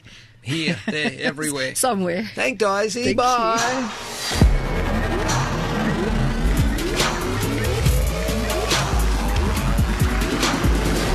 All right, Marie, good morning. How are you? Good morning, Marcus. You made the comment that when your roof's leaking, you heal it. Yeah. Well, you fix it, yep. That's right. And I think that this is what this country's all about. Some people, their roofs are not leaking. With the floods and the fires, their roofs are gone. Mm. They're waiting. We've got homeless people in this country, and I think whether we like Scott Morrison or not, he's had, had one hell of a deal as his time as Prime Minister with the floods, the fires, and the virus that nobody was expected to. And I don't think this is the time for either side to be squealing. It's a time for healing, as you rightly say. Well, true. Uh, look, the only reason, again, that I, I bring up Scott Morrison about, you know, eh, they're in government. Um, Marie, if, if the other mob were in government, I'd be having a crack at Albo or whoever was leading them. Three years for elderly Australians to wait for approved home care packages, Marie, is simply too long considering these people have paid taxes their entire lives. That's my opinion.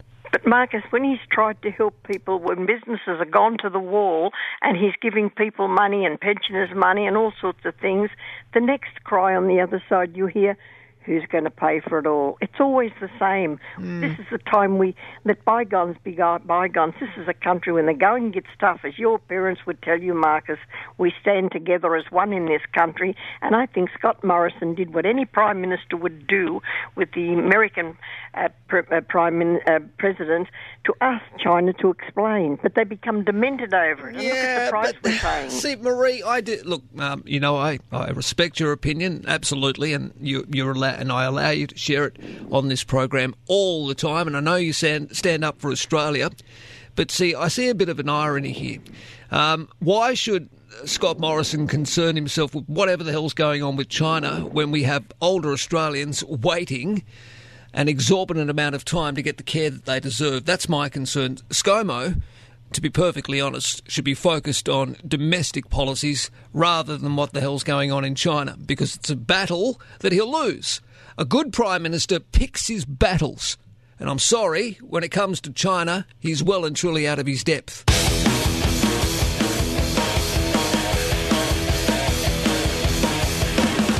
Hello, Matthew. How are you? Good, thanks. How are you? Well, thanks, buddy. What did you want to say? Uh, just listening earlier to uh, the aged care shadow minister, and uh, I'm from a small country town in between Wagga and Canberra, Yeah, mate. and we've just had uh, our uh, retirement village shut down. Uh, they've basically told the community that they're closing on Tuesday with a shock decision, and it just proves again that the uh, the National Party in this government, and especially the Deputy Prime Minister Michael McCormack, have taken their eye off the ball when it comes to aged care. Absolutely. And when he's had to he's had to fill in for Scott Morrison, and he, he can't do two things at once, and it's not good enough for our community. No, it's not. Can you uh, tell me uh, what's the name of this uh, aged care centre so we can make some inquiries? Yeah, it's called Southern Cross Aged Care. And whereabouts is it, buddy? It's in Harden Murrumburrah, so the twin towns. We're uh, located about uh, in between Wagga and Canberra. Okay. Uh, between Wagga and Canberra, Southern Cross Aged Care, are there any other facilities around that the, the people who will have to leave this centre can go to? Well, there's uh, shortages of places and other facilities, and some of these elderly residents have different levels of care that they need. Some have just gone into a nursing home, and some have dementia, so they could be pushed in into that network and spread all over New South Wales into these other facilities, and it's not good enough. Uh, McCormack's made sure that uh, other facilities and not-for-profit facilities have received funding in the past. One at Temora received $3.6 million in the middle of 2018, so Yeah. there was a funding issue. Get in there and, and get some money into the aged care and Absolutely. Mate, I've got to go. Don't mean to cut you short because the news is coming, Matthew, but thank you very much for letting us know about that, and we'll do some follow up. Yep. Welcome back to the program. Very soon we'll go to Canberra, Christina in the capital, and in just a moment, uh, Gareth Ward, who's the Minister for Families and Communities in New South Wales and also the Minister for Disability Services. He's got a few stats that will highlight that the well the work that the Berejiklian government is doing and has continued uh, to do during the pandemic alone. Uh, it comes after earlier this week, of course, we outlined uh, the well the possibility, unfortunately, that we will see a rise in homelessness in New South Wales when things like JobKeeper ceases and uh, also JobSeeker drops in value. So that's on the way with Gareth Ward very soon. Meantime, some really nice words from one of my long term listeners, Kevin. President Joseph R. Biden made a truly uplifting inaugural speech just now, calling for, above all else, unity. No nation, no matter how great or small, can survive with the hatred and anger that has been the American norm for the past four years. That the world is in trouble is doubtless. Only with a team effort, united, not divided, can we, as a species, survive the ravages of disease, anger, corruption, hatred, and criminality that has beset this planet, and in particular the USA for the past four years. It starts with us as individuals and is closely followed by the media. We must stop the proliferation of lies, the fabrication of truth for profit over reality, and misdirection by the major media, and curtail the viciousness, cruelty, and lies promoted by social media. Since the inception of these platforms, there's been more damage than good created by the lack of control of them than the little good they do to increase communication. It's a scourge the world's children will have to deal with. Our generation created it, theirs is being crushed by it. Kevin goes on. I believe President Biden will do his best with the Herculean task ahead of him, repairing the damage of the past four years while fighting the global pandemic that is killing more, Ameri- more of the American population than did World War II, with no end in sight as yet. For those of you who have not yet done so, I suggest reading President Biden's speech. It's exactly the speech America and the world needs from a real leader. Well, there we go. I really enjoyed that email. We might share it, uh, Scruff, on our Facebook page this morning. Please raise your right hand and repeat after me. I, Joseph Robinette Biden Jr., do solemnly swear. I, Joseph Robinette Biden Jr., do solemnly swear. That I will faithfully execute. That I will faithfully execute. The office of President of the United States. Office of President of the United States. And will, to the best of my ability. Will, to the best of my ability. Preserve, protect, and defend. Preserve, protect, and defend. The Constitution of the United States. The Constitution of the United States. So help you God. So help me God. Congratulations, Mr. President. Marcus Paul in the morning. Email Marcus and follow the show on social media by going to 2sm.com.au. All right, 18 minutes away from 9, away from 8 in Queensland. Earlier in the week, we spoke to the New South Wales Council of Social Service, who said, according to modelling commissioned by NCOSS and other peak bodies, which models the impact of rising unemployment by June 2021 when JobKeeper has ceased and if JobSeeker returns to its previous rate. The st- sobering statistics point to more than 9,000 more people in New South Wales at risk of homelessness. That will be a rise of 24% in the homeless population. Some regions will see a 40.5% increase in homelessness. Minister for Families, Communities and Disability Services in New South Wales is Gareth Ward. He joins us on the program. Happy New Year to you, Gareth. Happy New Year to you too, my friend. Good to be with you. I hope you've kept well. And uh, how are things down in sunny Kiama land? Well, I have to say uh, thank you to everybody who's um, popped down uh, throughout the holiday period. I know our businesses have really appreciated uh, the extra support because it hasn't just been COVID for us, as you know. Uh, bushfires, which seem like a distant memory, uh, were certainly quite profound in our part of the world. So Yeah. uh, we've we've um, we've had fires, we've had floods, we've had COVID nineteen. Uh, we're just waiting for the locusts and uh, and the, the horsemen of the apocalypse. so it's been it's been a it's been a really rough time. But look, I, I know that a lot of people have come from Sydney to our region, have it's been up big, and, and I certainly know that uh, we really appreciate that. All right, mate. Are you concerned by the National Council of uh, Social Service? Sorry, the New South Wales Council of Social Social Service have come out and um, brought these figures uh, to the public. Um, Nine extra thousand homeless in New South Wales. That's what one of the worst uh, scenarios might be. A rise in child protection notifications during COVID 19 has highlighted the need for a stronger focus on mental health, family violence, and housing and homelessness. Uh, this concerning new data is from the Australian Institute of Health and Welfare, and it shows that child protection notifications fell during COVID 19 lockdowns, but then rose once they were lifted. And of course, um, worryingly, the post lockdown rise was 9% higher in New South Wales compared to the same period back in 2019. As you know, we spoke to Joanna Quilty earlier in the week about this, but you're doing some work to try and alleviate what could be quite nasty, Gareth. Well, the first thing, I've got a, a wonderful working relationship with Joanna Quilty. I think she does a great job. I think NCOSS are a, a wonderful organisation and they really do highlight some of the things that are important for very, very vulnerable people. But Marcus, we've, we've just, um, well, we still are running what is the most successful uh, support and homelessness program uh, for people who are homeless or at risk of homelessness in the state's history. And just to put that into context, Together Home um, was a, a scaling up of what we were already doing. But um, in the last uh, few months, so from the start of the pandemic, we've housed people who were sleeping under bridges on our streets. 800 people who were previously in um, uh, in uh, unstable accommodation or, or with no accommodation. Yeah. But to put that into context, um, between 2007 and 2019, 750 people were housed. So this program has squeezed years of work into a matter of months. Now, how have we done that? Well, what we recognise is that, that homelessness is the symptom of other issues, and people are not on the streets because they want to be. It, it's generally because of mental illness, drug and alcohol addiction, family violence, or financial hardship. But if you want to break that cycle, it's, it's not just about providing a roof, it's recognising that everyone's journey is different and wrapping services around people together with a roof. And, and that's what Together Home does. And it is the most successful homelessness program that, that our state government has ever run. Yeah, look, I um, I'm walking through the city at the moment because I'm starting later, Gareth, and I have to say I uh, I've seen disturbingly women in their late 20s and early 30s sleeping rough. There's a woman in particular not far from Wynyard Station who's there with a couple of pussycats, and I think to myself. She looks able bodied. She looks like she could work. Uh, she lost a job.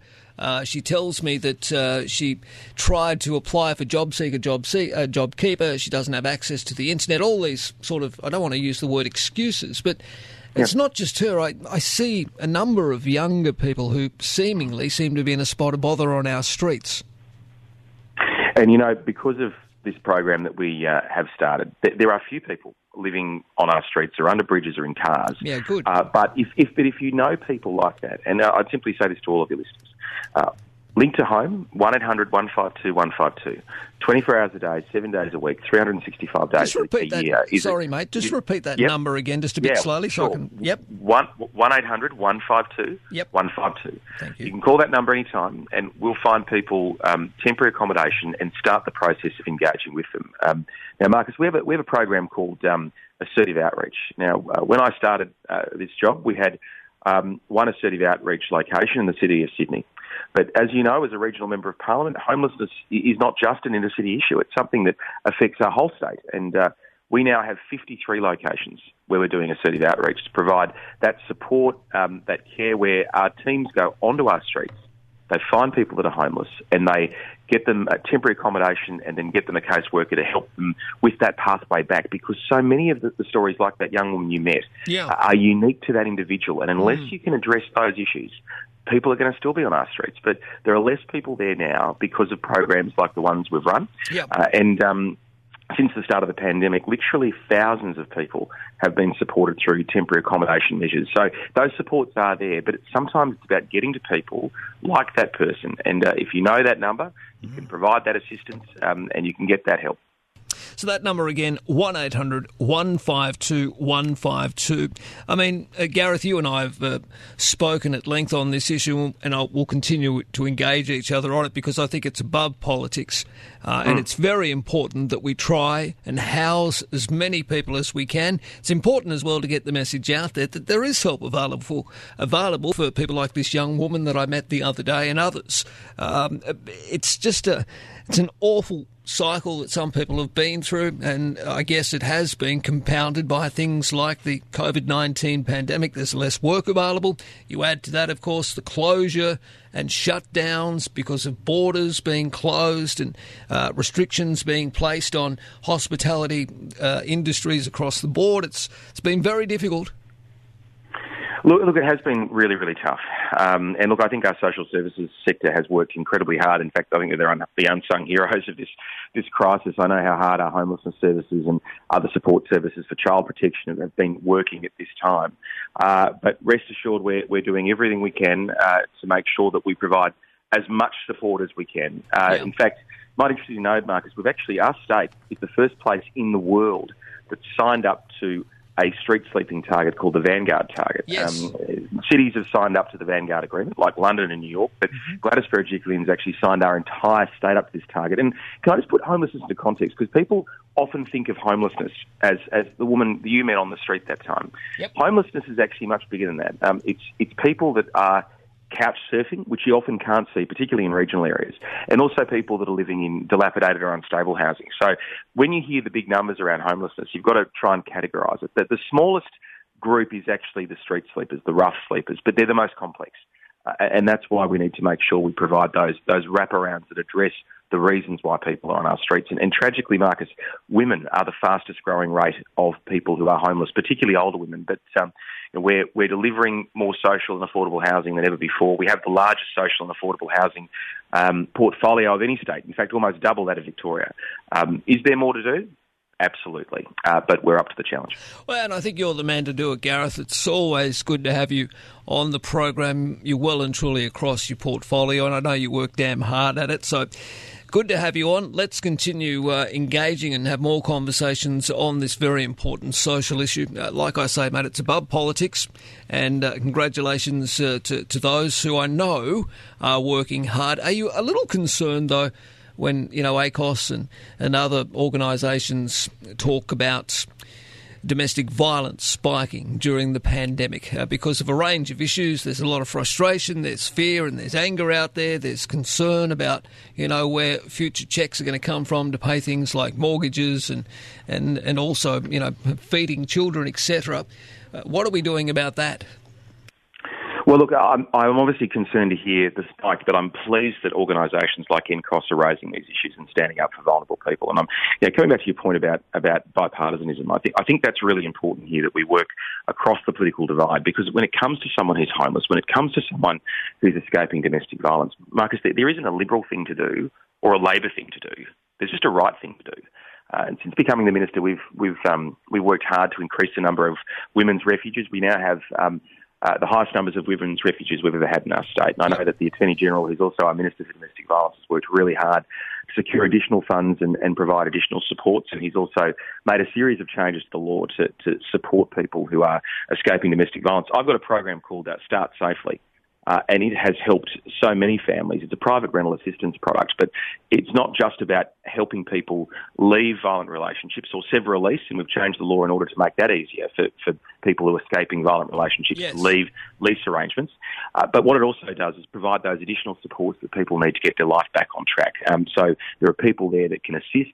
Uh, to make sure that you need uh, that you get all the, the, support you need to get your life back together. So, uh, sure, I'm concerned, but I, I think NCOSS do brilliant work. And as I said uh, at the, the, top of the interview, Joe Quilty, Joanna Quilty does a tremendous job, yep. and, and, we work really closely together.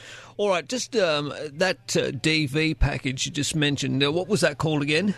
Start safely. Um, Start so it's safely. a private rental assistance mm-hmm. pro- product. So, mm-hmm. uh, like Rent Choice, like Rent Choice Youth, uh, it um, assists people getting into the private rental market, uh, but it also provides additional support to people who are fleeing violent relationships that, that need support in getting their lives back on track. So, uh, that's a program that's that's helped so many people across the state, and I know that um, uh, at Christmas time we often see a, an uptick in domestic violence and also divorce because people are spending more time with one another and sometimes that results in unfortunate outcomes. Uh, but certainly across the pandemic, I've heard so many stories from our domestic violence workers about um, how they've seen that uh, in a more profound way because of the circumstances around sure. the pandemic.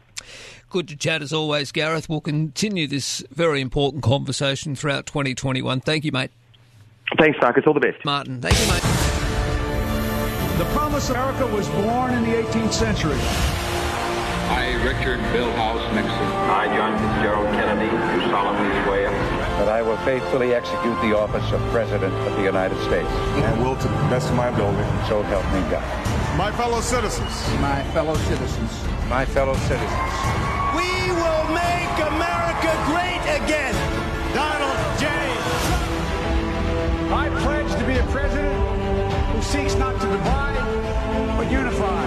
This is the time to heal America.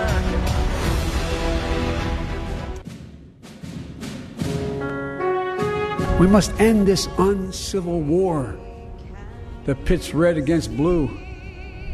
We can do this if we open our souls instead of hardening our hearts, if we show a little tolerance and humility Office of President of the United States. Office of President of the United States. And will, to the best of my ability, will, to the best of my ability, preserve, protect, and defend. Preserve, protect, and defend. The Constitution of the United States. The Constitution of the United States. So now, on this hallowed ground where just a few days ago violence sought to shake the Capitol's very foundation, we come together as one nation, under God indivisible, to carry out the peaceful transfer of power. Please raise your right hand and repeat after me. I, Kamala Devi Harris, do solemnly swear that I will support and defend the Constitution of the United States. That I will support and defend the Constitution of the United States against my whole soul is in this, bringing America together, uniting our people. A cry for racial justice some 400 years in the making, moves us. The dream of justice for all will be deferred no longer. Cry for survival comes from planet itself. A cry that can't be any more desperate or any more clear. And now, a rise of political extremism, white supremacy, domestic terrorism that we must confront and we will defeat. Congratulations, Mr. President.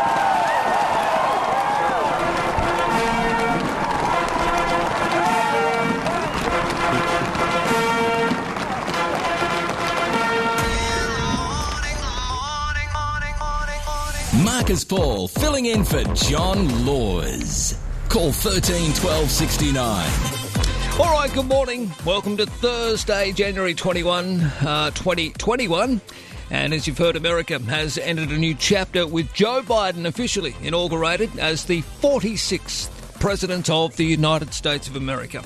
A smaller than usual coronavirus safe ceremony was held at the US Capitol with police and security as far as the eye could see. Kamala Harris has broken that glass ceiling by becoming the first female, first black, and first Asian American to become vice president. And her husband will, of course, become the first second gentleman. Scott Morrison has finally congratulated Joe Biden on becoming president. Let's hope the new administration will be able to unite a country that is so deeply divided. Okay, back home and here in New South Wales, Premier Gladys Berejiklian has spruiked the idea of a Pacific travel bubble to be established within the year. Her calls come despite Chief Medical Officer Paul Kelly saying international travel rules would be one of the last things to change after a rollout of the vaccine. But Gladys Berejiklian says there's no reason why Australia couldn't open its borders to New Zealand and several Pacific nations where the virus is under control. There are calls for Australian students to be better educated on Australia's democratic processes and legal systems after this year's civics and citizenship tests returned less than satisfactory results. Have a listen to these details.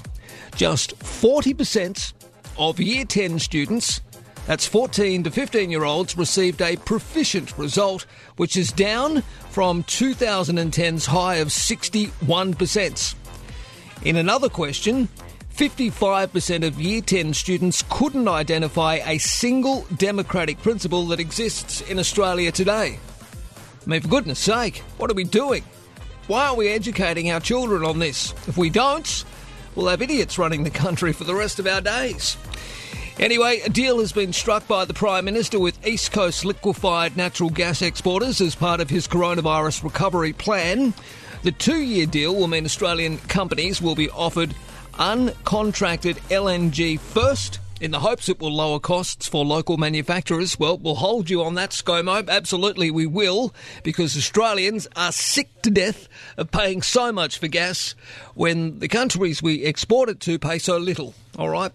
The deal with the three Queensland LNG producers fell short of price controls. Manufacturers were hoping for formal price uh, arrangements, but producers strenuously opposed the idea. So we can talk about that. Now, while we're on the subject of the Prime Minister, on uh, Marcus Paul in the morning, you just go to 2smsupernetwork.com if you would like to comment on the story we've put up. Coal mining will continue to generate wealth for Australians for decades to come, according to Scott Morrison. He's declared in a new statement fending off calls to phase out fossil fuels and toughen action on climate change. Now, the PM backed the industry during a visit to regional Queensland and said that he was willing to visit a coal mine, even though such a tour hasn't been on his schedule since became since he became prime minister. Well, is it just another photo opportunity for Scott Morrison? How good's my PPE? How good's coal? How good's Australia? Meantime, Scott, the wait lists continue to blow out for aged home care as more and more elderly Australians are dying while being on waiting lists. So, how good's your priorities, ScoMo? That's the question I'd like to ask the Prime Minister today. I have no problem, of course, with securing wealth for our country. That's fine. I mean, Craig says to me, if you don't have industry generating income, Marcus, then you won't and can't pay for anything. Well said, Scott Morrison. Well, I do agree to some extent. However, perception is everything. Not once, not once have I seen this man in an aged care facility. And in my opinion, that is wrong. It's a system that is in urgent need of fixing now. And the Prime Minister needs to get his priorities a little more in order. It's all very well, you know, doing unscheduled visits to mining developments. That's great. Wonderful. What about some unscheduled visits to aged care facilities? Get a, I don't know, a first hand view, Mr. Prime Minister, on how poorly they're being administered in this country. The reason I bring this up today of course, is because a new report has been made public, and we spoke this morning to the Shadow Aged Care Minister about this. And the wait lists for home care in Australia are pathetic.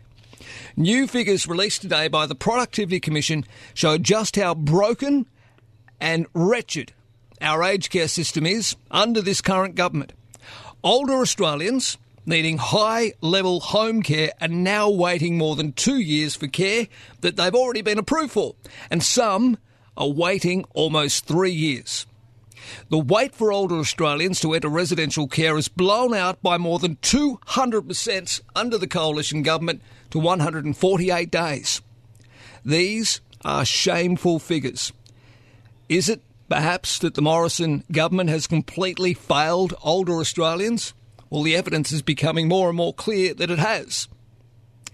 We've racked up a trillion dollars in debt, but waiting times for critical services for vulnerable older Australians just keep blowing out. In a wealthy country like Australia, no one, no one should have to wait more than two years for care that they need and, more importantly, have been approved for. It's the latest evidence, perhaps, of the government's aged care failures. Over the past three years leading up to mid 2020, more than 30,000 older Australians died while waiting for home care that had been approved. Listen to those figures. When we talk about COVID 19 and the importance of protecting people from COVID 19, we almost need to protect them from ourselves, our governments. Over the three years leading up to mid 2020, more than 30,000 older Australians have died waiting for home care that had been approved. 685 older Australians tragically died in aged care homes from COVID 19. The Aged Care Royal Commission's interim report detailed the crisis in aged care.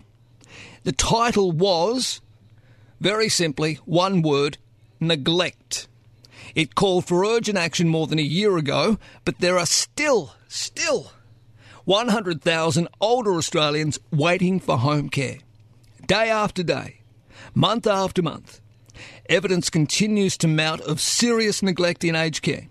But all we seem to see from the Morrison government is excuses and smoke and mirrors.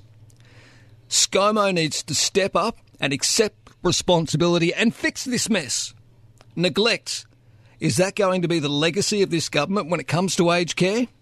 Australians, particularly older Australians who've worked their whole damn lives to help build this country and set up our wealth and place us into a position where we can borrow money for JobKeeper and JobSeeker, older Australians damn well deserve a hell of a lot better.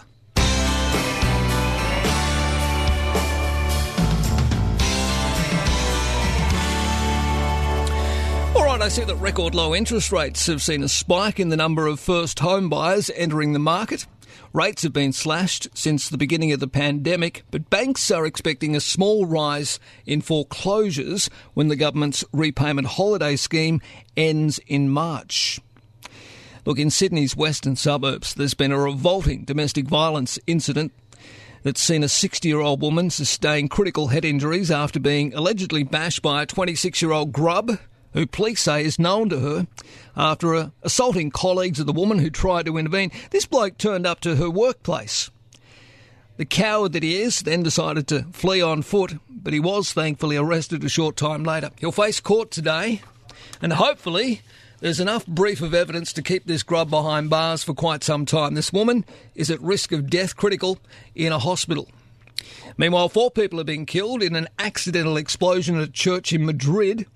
Spanish police say it was likely the gas explosion. Repair works were being done on a gas boiler in the building. And a quick look at sport. In the cricket, the Big Bash League is set to cop a battering. And this is something I want to get your thoughts on this morning as well. Officials opted to call what has been known as the Australia Day Games, Australia Day Games, to the, you ready for it, quote unquote, January 26 Games. Cricket Australia says it decided to make the name change after consulting Indigenous leaders in a bid to make the day more inclusive. Okay. The decision's already attracted scathing criticism from, you know, the usual suspects. Senator Jacqui Lambie, who says she's not sure what Cricket Australia think they're going to achieve, but she's sure it's not going to achieve anything about closing the gap. It's all about small steps in the right direction, perhaps, but I don't know. For goodness sake. I hate, I really detest when sport and politics start to mix. And this is just ridiculous. It's ab- cricket at the moment in Australia. Look, we've had a wonderful test series. Well done to the Indians. It's wonderful. But Cricket Australia, you're in all sorts of trouble. You've done a ridiculous deal that doesn't see the one day international games being aired on free to air. In other words, you have to subscribe to see it. That was your first mistake. I haven't got a clue what happened in the one day cricket series this year because I refused to pay for Australia's national sport. Cricket should be on free to air. All cricket should be on free to air. Anyway, and this certainly, in my mind, and probably a lot of my listeners' line, minds this morning, will not augur well. Cricket Australia wants to rename the Australia Day Games, which feature a whole swag of Big Bash teams, the January 26 Games. I mean, you can be as woke as you like, but cricket is in trouble. And you want to appeal to everyday, ordinary Australians, the majority of Australians who want to support, watch, and love the game of cricket. That's not the way to do it.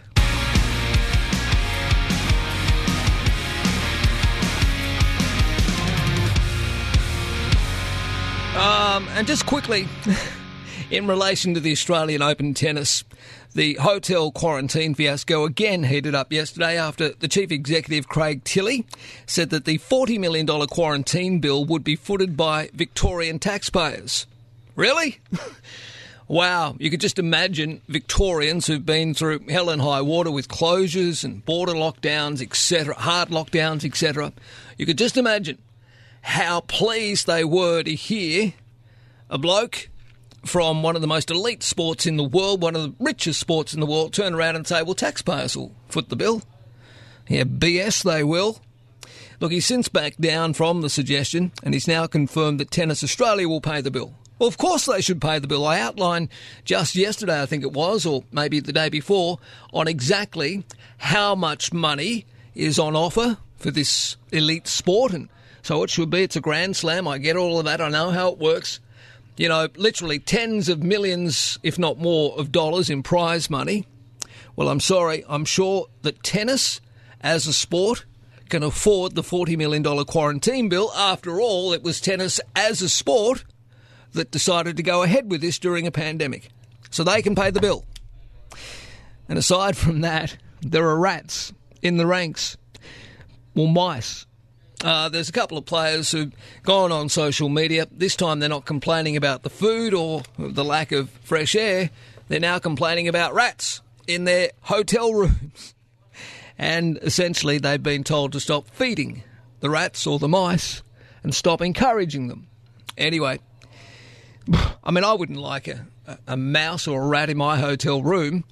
First thing I would do is, rather than get on social media and make a, a fool of myself by complaining, I would probably call the hotel reception and say, Oi, can you send an exterminator up here or something, or put me in another room? But no, these players seem to want to continually make a spectacle and uh, of themselves, and all they're doing, in my opinion, is coming across again as people who are very conceited, very self, uh, you know, aware, and not at all concerned about the rest of Australia, who are fighting a pandemic.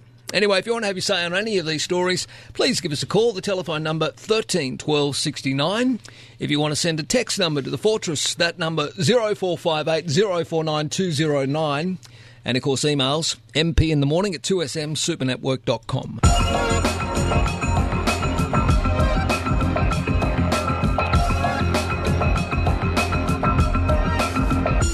We're bringing you all the news and the views. Marcus Paul in the morning. Yeah, I was listening to your program there. I, mate, I haven't played it easy, please. No, I can't understand a word you're saying. Yeah, why, why can't you understand? Because of the way you're talking to me. Can you just slow down so we can understand what you're saying? Right, do you reckon you'll understand this, Marcus? No, I won't because you're the reason a gene pool needs a lifeguard. We're bringing you all the news and the views. Marcus Paul in the morning. He's so nasty, that Marcus. Hello, Joy. How are you? Oh, well, thank you, mate. How are you? You're having a bit of a, a, a troublesome morning. No, um, no, listen, I'm having a good all I morning. want to know is whereabouts are these massive waiting lists that you're talking about? Are they country or are they city? Uh, it's a mix, Joy. It's a mix. They're Australia wide. Uh, I don't have a breakdown of exactly, uh, you know, what Mm. postcodes they are, but the report I've seen it. I've got the detail here. Um, Yeah, I- okay.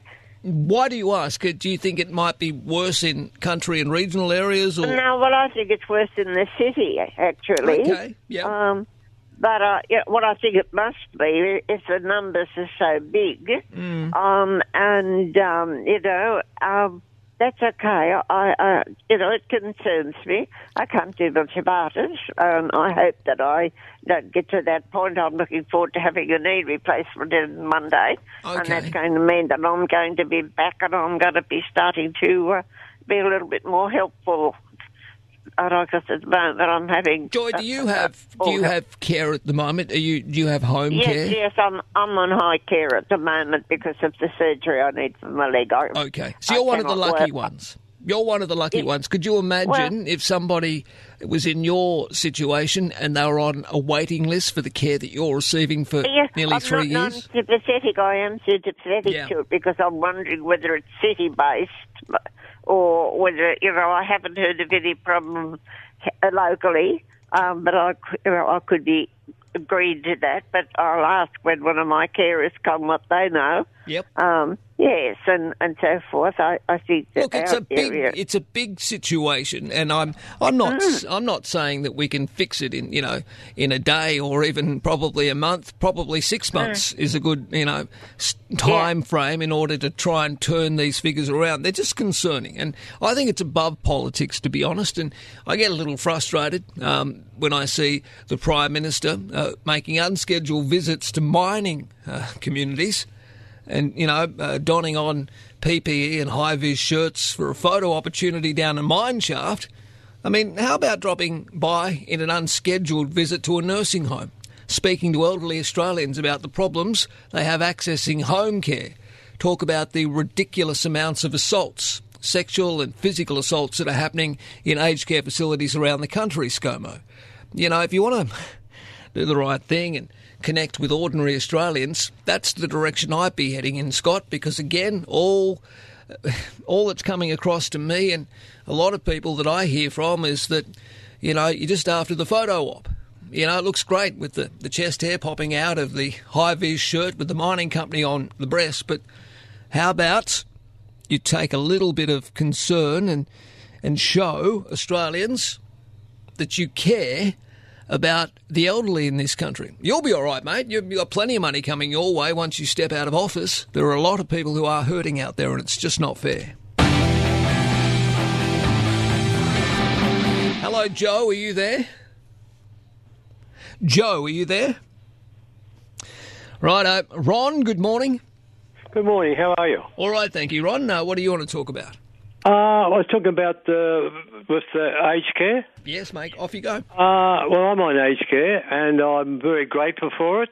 Uh, but um, what what we, we're, we're finding over time, uh, the value of the aged care is uh, eroding uh, because of uh, uh, things like um, we used to get a regular uh, pay rise on based on the percentage of people earning of their average wage, etc. But that uh, stopped over nine, ten years ago, and uh, that's why they're getting uh, get behind it. And uh, see, a lot of people pay up to eighty percent of their pension on on uh, the, their care. And what what that used to do, what well, uh, the problem with that is the people that are some of the nursing homes they're in uh, re- used to rely on a on a rise uh, regularly to keep up with their um, conditions for the in the homes. Well, they don't get that now, so they're inclined to penny pinch a bit, and that's uh, one of the problems they have with the uh, conditions in nursing homes eroding. And like a thing, a little thing that, uh, not a little thing, but I notice just regularly because I haven't been getting uh, people doing what they're supposed to do. And so when they do that, my, my, um, that money builds up. So I had a little nest egg of a Yeah. couple yeah, you know, a little nest egg. But in August, that's going to they're going to stop that. Uh, if you build it up, it'll come out, and you won't get it. Well, that's the problem. Uh, and you, you brought up the pension. Uh, unfortunately, for the first time in what three decades, late last year, I think it was September or October, for the first time there was no rise in the pension. God, I hope there's one in the coming months because elderly Australians deserve it. Thirteen twelve sixty nine, the telephone number. Leonie, good morning. Yes, good morning, Marcus. Hi there. Yeah, John Laws uh, often says, Well, you've told me the problem, now what's the solution? And there's quite a few disturbing problems I could talk about, and others have. like the US elections, COVID restrictions. Well, the US election's not a problem, Leonie. Let's let's leave that aside for now. But um, No, I wasn't going to talk about that now. It has all right, pick, come and, pick and something gone. for goodness' sake. Pick something to talk about. Well, I'll just tell you, and the silencing of free speech. But I can tell you the overall problem and the solution in just one minute. So the, the problem is, as many good people are seeing, the issue is not just about right and left in politics, but as a caller said on Talkback Radio recently, it's about good and evil. And the problem is well put in these following wise words. Don't sermonise, please. Are you going to mention God? Are you going to Uh, mention God? Uh, Yeah, you are. Oh, no, not today, Leonie. No, not today, please. 2SM has Sydney talking. Oh my goodness, John Laws, we're the survivors. 2SM has Sydney talking. Filling in for John Laws, Marcus Paul. Get in contact with Marcus anytime. Connect with us at 2smsupernetwork.com. Email us. Check out our podcasts and listen live. 2smsupernetwork.com. All right, I see the Mayor of Warringah MP, Zali Steggall's own electorate, has rebuked her calls. Uh, she called for this uh, yesterday on this program for a minute silence on Australia Day. Steggall has been, as you know, calling uh, for this way of commemorating um, the Indigenous people who've died during English settlement, but it looks like her own electorate won't be able to do it that way. North Sydney Mayor Jilly Gibson has labelled it nothing short of a political stunt.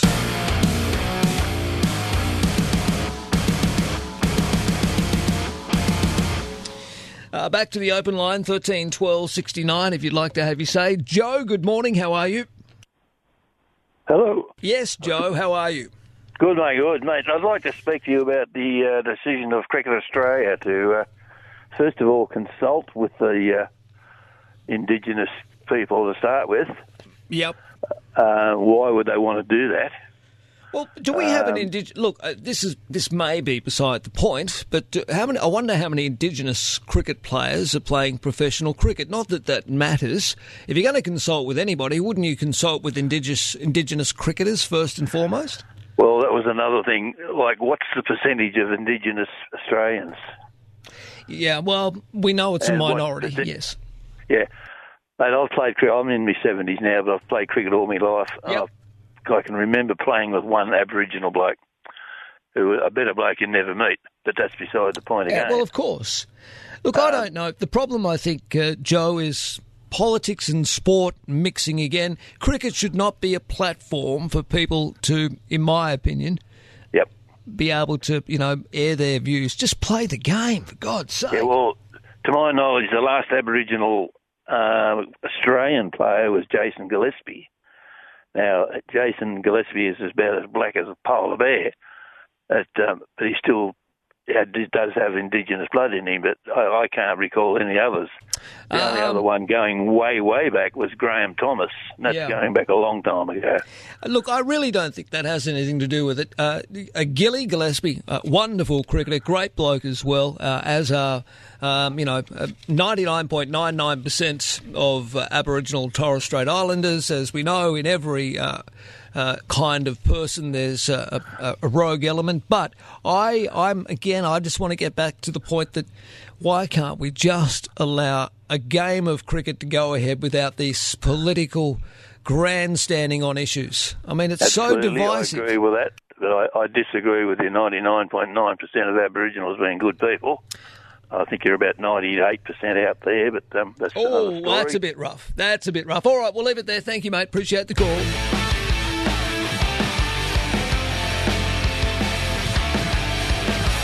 Uh, Neil says Leonie was bound to come down to her one and only trick Jesus this and Jesus that. That would be the same Jesus that was the mascot of a buffalo horn wearing fringe lunatic and his pals who were hunting for blood in the halls of the US Congress. No thanks, Leonie. Your Jesus is largely the problem, not the solution. All right, Neil. Them's fighting words. I don't think you will get a Christmas card from Leonie, but I tend to agree with you.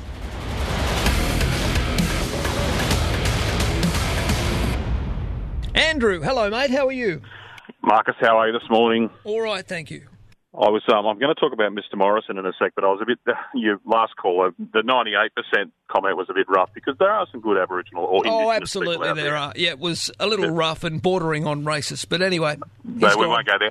Now, Scotty, Scotty from marketing, as a lot of people call him, I, this is the reason why he doesn't go to anything that might um, be um, denigrate his position, like aged care, um, like um, while the fires were burning, he was away. He always it is a photo shoot opportunity because he is a, he's a marketing prime minister. Well, that's right. I mean, how good's my PPE? And look at this wonderful hard hat that I'm wearing. I've got an Australian mask on because I'm patriotic and all that. But in the meantime, I'll I'll wear a South32 coal miner's shirt because I'm one of you boys. and the, the same reason that he, he said that he'll go he'll go to the football and then we can lock the country down on Sunday afternoon after he'd been to the football. It's all about that opportunity to sit in front of a camera and to say, "Look at me, I'm one of the people." Yeah. But but why go and sit with a dying old person or go and sit in someone's home who's uh, they've got no food, no care? He that's no good for his his actual persona. It's no good for his image.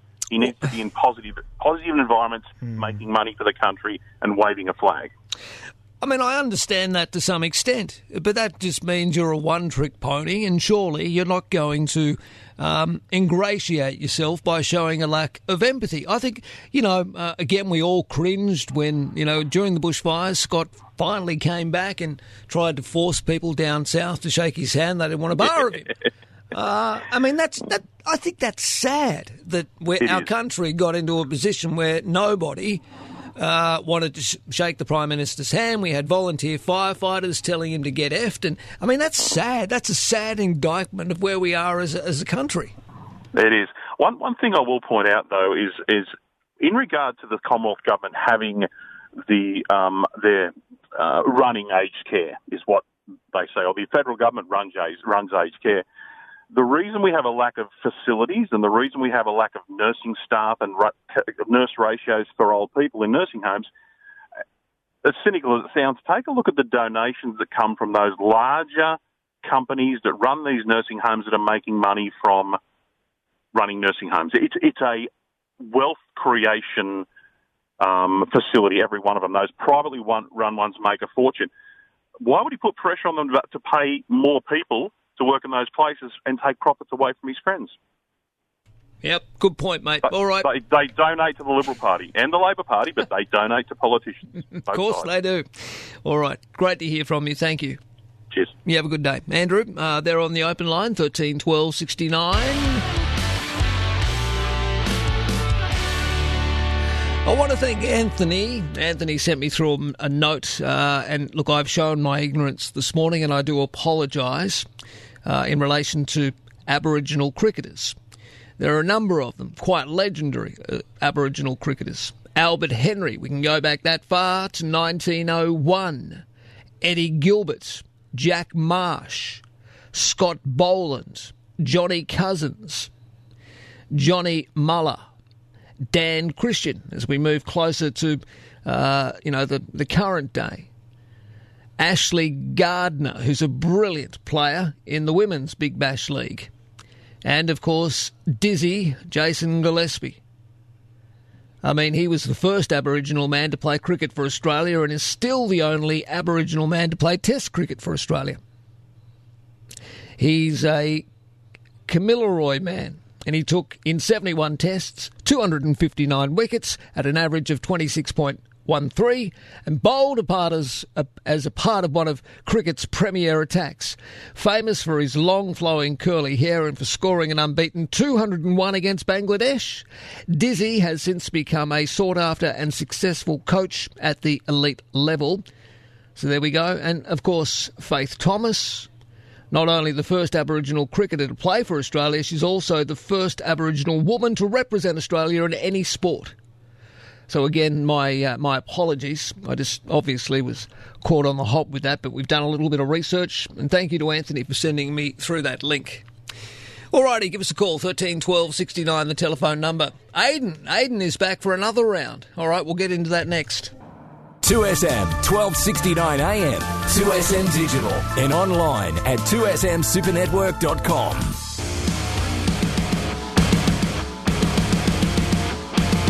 Aiden, good morning. How are you? Good morning, Marcus. How are you, sir? Uh, all right, Aiden. Don't call me sir.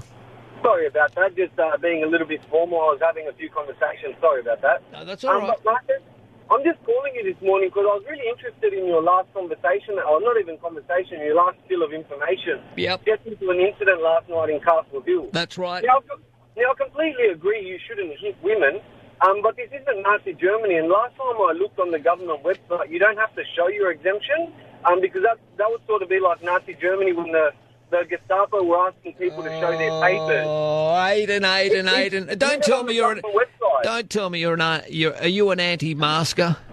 No, I'm not an anti-masker. I'm just for people's freedoms. If you don't want to wear a mask, don't wear one. If you want to wear a mask, wear one. But it's. Okay, well, okay. Let me put it to you this way: if you don't want to wear a mask, then get the bloody hell off public transport, where you can possibly if, infect other people. It's not about. Marcus, who's dying from it? Oh, Oh, don't even go there, mate. Who's dying from it? I can tell you. I can put you in contact with a number of people who've lost loved ones because of COVID nineteen, if you like. You know what? I've lost a grandfather. My best friend has lost a grandfather. And just recently, another one of our friends has lost a grandfather. All three of them in their late 80s. None of them died from coronaviruses, all in hospital. It came from. And what, what's that got to do with the price of fish? No, I'm just saying, Mark, if it's time that one and one equals two, and this, this is a massive going Time on. that one and one equals two. One and one is always equaled two. Yeah, and uh, I can't really see the transparency with what's going on with the government. And I'm going to say, if the police keep doing what they're doing, what happened to those young ladies is going to happen more often because we'll stand up. Well, it'll ha- probably happen more often because there are dickheads like you out there, Aidan. That's I- I'd why. you say that to me in a boxing ring, Mark, but you'd probably be a coward. I beg your pardon? No. Yeah, what do you so mean? You wouldn't say that to my face because I'm definitely not a coward, Mark. If I just don't follow the narrative of every day Oh, of the you don't lady. follow the narrative, but you'd rather ring a, a public forum like this and spread misinformation and rubbish. It's not disinformation, and the fact that Of course, it's misinformation. The law states very clearly, Aidan, that if you want to take public transport, wear a mask. For God's sake, we're not asking you to buy a Nickelback album. But but this is the problem, Marcus. You're a reporter. You're not a police official or a government official. Stop trying to enforce things that aren't laws. But it is law, you moron. What is hard to understand, Aidan? It is LAW law that right now, if you travel on public transport, you have to wear a mask. Look, Marcus, I'd strongly urge any police officer to come and use that law against me, but I'd like to remind you it's not. Well, they probably would, Aidan. If you hopped on public transport and there was a police officer there and you didn't put a mask on, uh, well, they probably wouldn't. you know what would happen? You'd spend the night in jail like the 72 year old bloke. No, I definitely wouldn't. No, uh, 100% you would, Aidan. I can guarantee you 100% you absolutely would. Now, if you like, I can put you into contact with a couple of copper mates. Uh, I've got a couple of mates that are in the job. Would you like me to pass on your details to them? We've got your number here, Aidan. Maybe they can give you a call and have a chat to you about what an absolute moron you are. Aidan, honestly, I'm sick to death of people like you.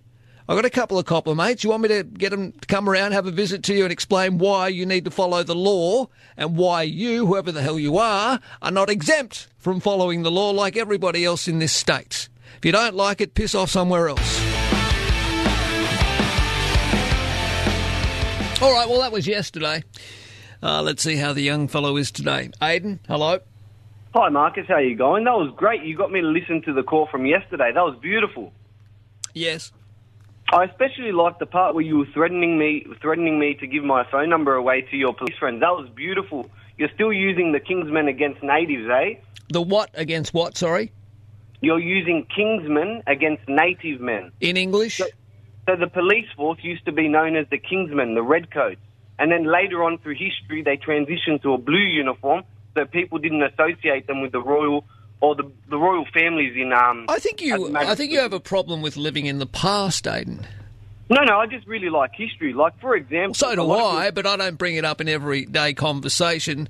Uh, you know, because it has no real place in everyday conversation. You, you, you're not obviously. Are you seriously trying to compare the New South Wales police force with what Kinsman? Come on, mate. Yeah, they are. They are redcoats. If you look at it up, if you look it up, That's why um, Ned Kelly went to war with them with the Bushrangers because they weren't right. policemen. They were the first gang in Australia. All But right, besides Ned. I don't want to talk about that. It's All right, Ned. Let's move on, Ned. What do you want to talk about?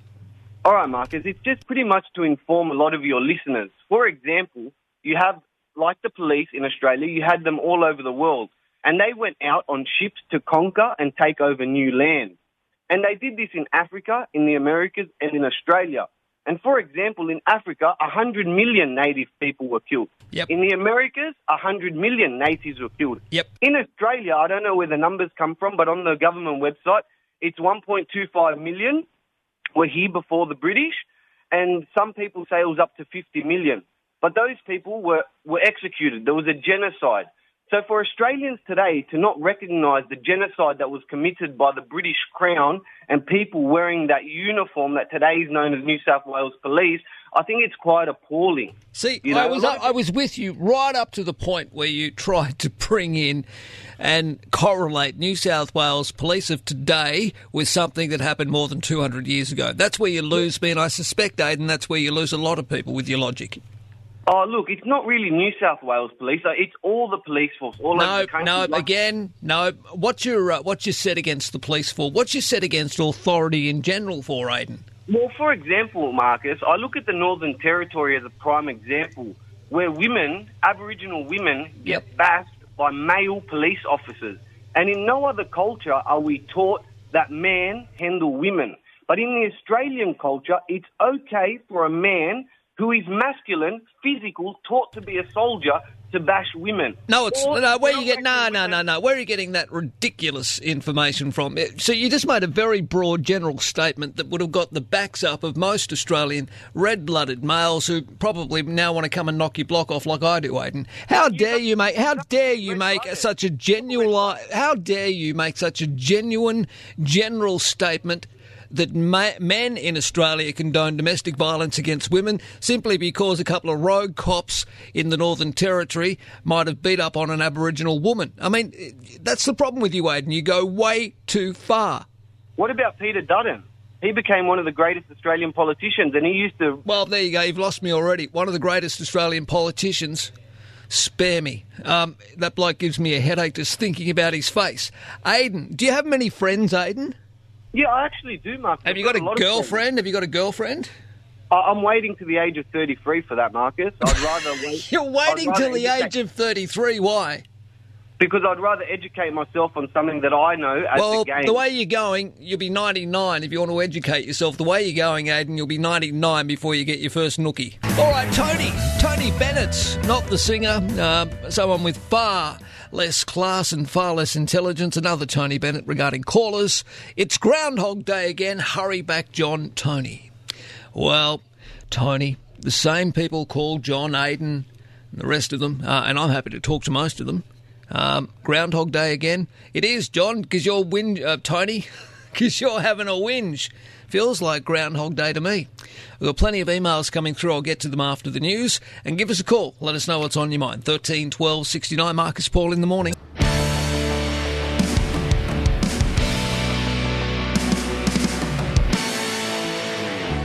All right, back to callers, 13 12 69, the telephone number. Um, thank you for holding on there. Uh, let's see, we'll go to Peter first. Hello, Pete. No, Pete didn't hold on. Murphy's Law, Marcus. Steve, are you there? Hello, Steve. All right, we obviously haven't checked those phone calls, have we, boys? All right, it's not hard. All right, Gail, are you there, Gail? Good morning. Hi, Marcus. It's Gail from the Gold Coast. How are you? Well, thank you, Gail. What's on your mind, Dale? Remember, you were in my political Facebook group, so I'm ringing up because you know my background. I'm a social scientist, university qualified, and I've studied politics, social welfare, etc. I wanted to talk to you because I've been listening to you all morning up here about the aged care situation. Yeah. Because there's something that no one is mentioning and the government is lying about. What's that? Um, you know, I, I studied all this, as you know. Yeah. So um, my mother is in Sydney. She lives in Belrose. She's 87 and a half, and she's two thirds of the way through Alzheimer's. And um, I actually had a heart attack two weeks ago because of the stress of trying to look after her from up here and the situation with aged care. So to cut a long story short, I looked for aged care up here for 12 months and finally found somewhere, put her in for two months uh, respite, and they kicked her out because she didn't have five hundred and fifty thousand dollars to pay in fees. Oh. So yeah, and I had her unit in her retirement village on the market um, in Belrose for sixteen months. Yeah. Um, and I have previous experience in real estate. And um, there were 22 other units for sale within her complex. I finally sold it um, and it settled just before Christmas. Right. But I had to pay $180,000 to the retirement village in exit fees, plus legals, plus sales commission, plus advertising. It just goes on and on. So mum ended up with only 270000 So, of course, I can't afford to put her into aged care. Unbelievable. So, just repeat that. You you sold your mum's place at Belrose uh, because you wanted to relocate her. I understand all of Yep. that. The exit fees were how much again? 37.5% of the sales gross figure. And this is across the board throughout robbery. Australia. That's robbery. This isn't, yeah, this isn't, and I have to be careful because mum is back there. I need to just quickly explain. So I couldn't get her into aged care. So I brought her up here to the Gold Coast. The aged care facility kicked her out because she didn't have 550000 and they wanted her to go that day. I had to pack up her things and I had her with me for six weeks. I'm in a one bedroom unit and I'm very unwell. I had her sleeping next to me for six weeks. I then drove her back home through all the bushfires back to Sydney because to their um, uh, the the retirement village offered mum one of their own units, which she is now renting, Right. which includes meals, but it takes almost all of her pension. But throughout all of this over the last few years, I've been trying to get her home care. And this is why I'm actually ringing because I've heard what other callers have said and the reports that you've been reading out. So um, I was lobbying Richard Colbeck's office in Canberra, Jonathan O'Dea, the local state uh, member there um, in Mum's area, and um, I just couldn't get any home care for her. Um, I had her assessed at level four, which is the highest level for um, home care dementia. So she should The be she should want- be at top uh, top of their list, Gail. Well, Really? there, there was about 28,000 people ahead of her. And the government is not telling Australians the real figures. It's much, much worse than that. But what I wanted to point out, because I don't want to hold you up, is that when you do apply for aged care and you finally get it through My Aged Care, through the federal government, they give you a list of home care companies in the area. And I heard a previous elderly lady say she didn't know what was going on in her own area. I can tell you it's right across at least New South Wales and up here in Queensland.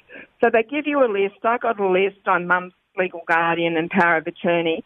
There were eight home care companies on it, and there was only one for that whole Northern Beaches area that provided level four. Um, that, there were three companies that said they did, telling the government that they did, but the reality was when you ring them up, oh no, we only provide level one and two. The other thing was that I was a counsellor um, out in the outback. I won't say who I was working for, which charity, but I was counselling 500 suicidal drought farmers in both Queensland and New South Wales and just coming home on weekends. And very unprofessionally, I had to keep my personal mobile phone on because I was getting so many emails and phone calls from the um, home care company that I eventually went with because people weren't turning up or they were changing the times or the days. I had mum ringing me crying saying no one had turned up.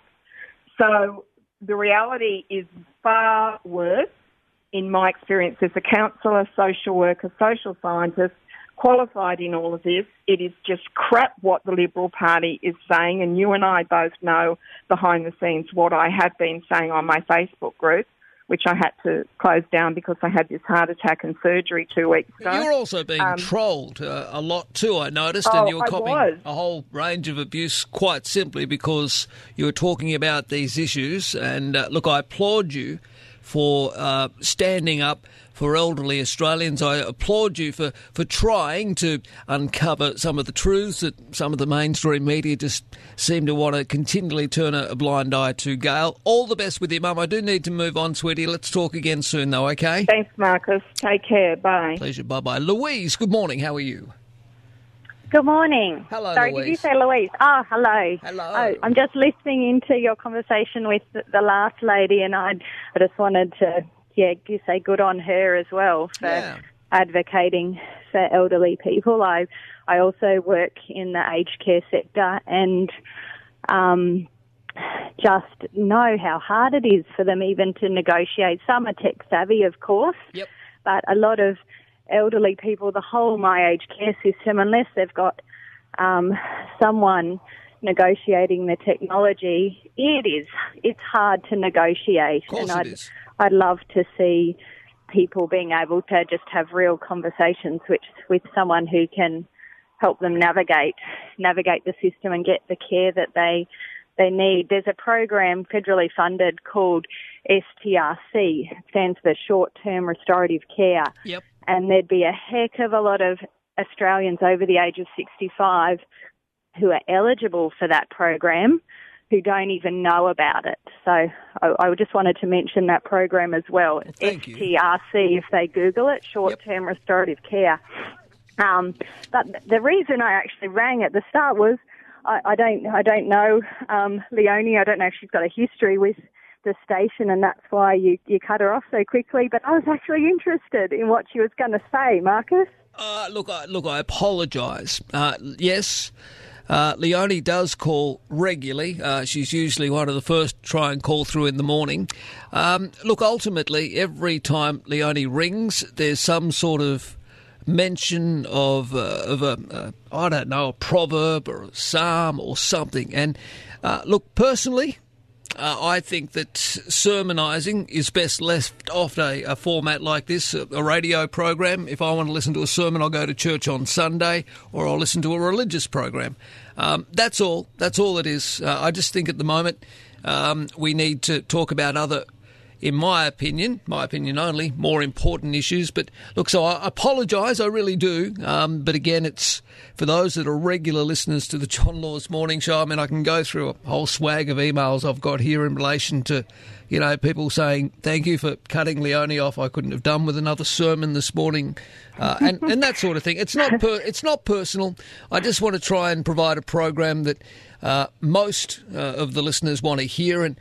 I'm sorry, but some of the feedback we get is that sermonising on the air from Leonie is a bit of a turn off. All right, thank you for the call. I really appreciate it, Louise. Have a wonderful day. Marcus Paul in the morning, 13 12 69, if you would like to have your say. Look, I need to take a break. When I come back, uh, I just want to go to Canberra with uh, our political reporter Christina Rosengren. Christina in the capital. She normally joins me on my breakfast show, but I thought we'd hear her today on the uh, on the Laws show. Uh, Christina is a brilliant uh, journalist that we have working for us here at the Super Radio Network. She uh, does all of our political reports out of Canberra. So we'll talk to Christina in just a couple of moments. Look, as you know, I've been speaking extensively about the shortcomings of aged care here in our country. It's abysmal.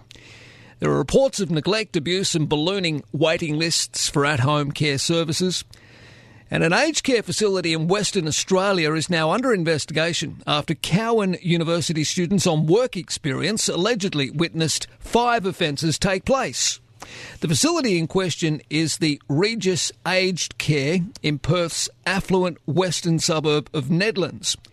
The students say they saw extremely rough handling of residents, staff being aggressive to elderly people, sexually inappropriate behaviour, and understaffing resulting in residents not being bathed. It's disgraceful, really is. And I bet you these residents pay a pretty bloody penny to stay there as well. One person reported seeing a 94 year old wheelchair bound person suffer skin lacerations after being dragged along the floor. And an 86 year old who was found unconscious and suffering heat stroke after going missing.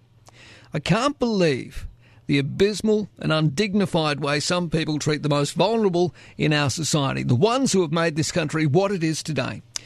But it is good to see that the younger generations, those university students who reported the alleged incidents, are waking up to this disgusting and cowardly form of abuse. So all power to them. And we are seeking to try and make a change. Three, two, one. Marcus Paul in the morning. Give Marcus a call. 13 12 69. Yeah, back to your phone calls very soon. Christina Rosengren in the capital in a moment, but emails, plenty of them coming through. Please keep them on their way to us, MP in the morning at 2smsupernetwork.com. So here we go. Matt says it's already begun, Marcus. The new president has already handed over $2 trillion to the World Health Organization. Uh, for what benefits, nobody will ever know. Any wonder people get frustrated when sums of money like $2 trillion get handed over to someone to change the climate, but the real issues get lip service and continue to get worse?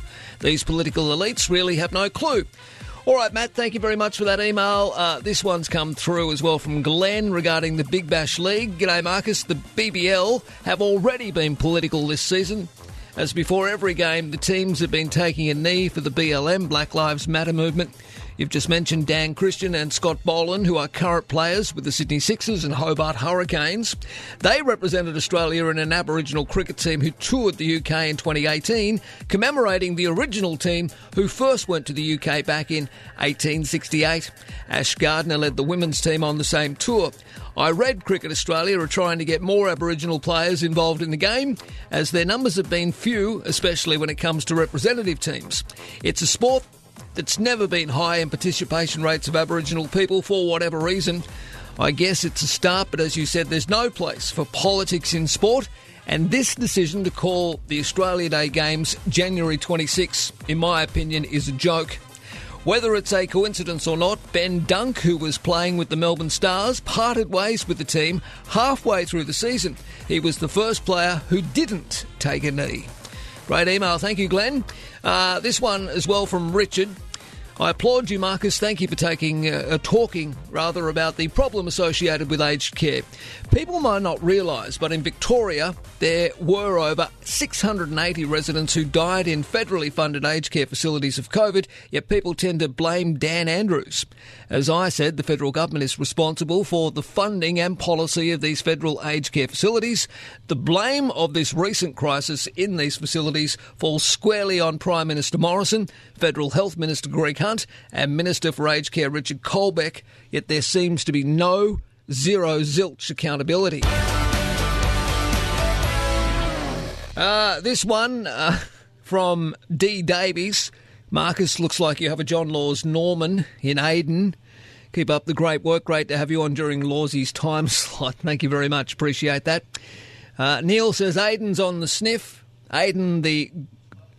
Uh, what is he, a greenkeeper? Has been sniffing the fertiliser again. The modern Australian police force is unrelated to historical British soldiers. The poor boy is nuttier than squirrel shit. Very good. And Ray. Ray, Ray, Ray. G'day, Marcus. Well, I'm still around. I haven't nicked off yet. You show your true character when you dismiss talk about God. Mr. Laws shows Mr. Laws shows dignity in that regard, something you lack your current rant about better care for elderly. I do hope that includes the right wing baby boomers who you dismiss. No, I don't dismiss right wing baby boomers. Ray, and Ray says, hurry back, Mr. Laws. Regards, Ray. Well, Ray, you haven't got too long to wait, mate. He's back on February the 1st, okay?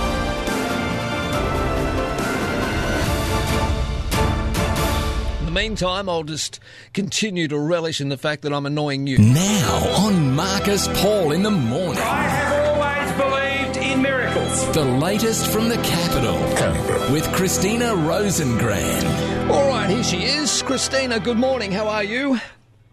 Well, thank you, Marcus. How are you? Well, sweetheart, thank you for giving us your time this morning. The tourism and hospitality industries are now consulting with the federal government on a limited extension of JobKeeper. This is good news.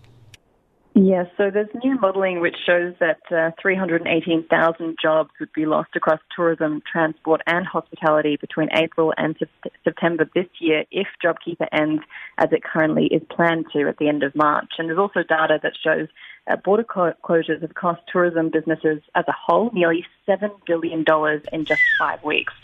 So it's a, it's a really big figure. So with that in mind, uh, according to News Corp, the tourism industry is currently in con- consultations with the federal government to extend JobKeeper and then uh, hospitality is apparently speaking with Treasury, also asking for ongoing financial assistance. And that also follows that story we spoke about yesterday about HospoKeeper, which is a plan to basically uh, create a JobKeeper program specifically hosp- for hospitality. So that's been pitched to uh, Treasurer Josh Frydenberg.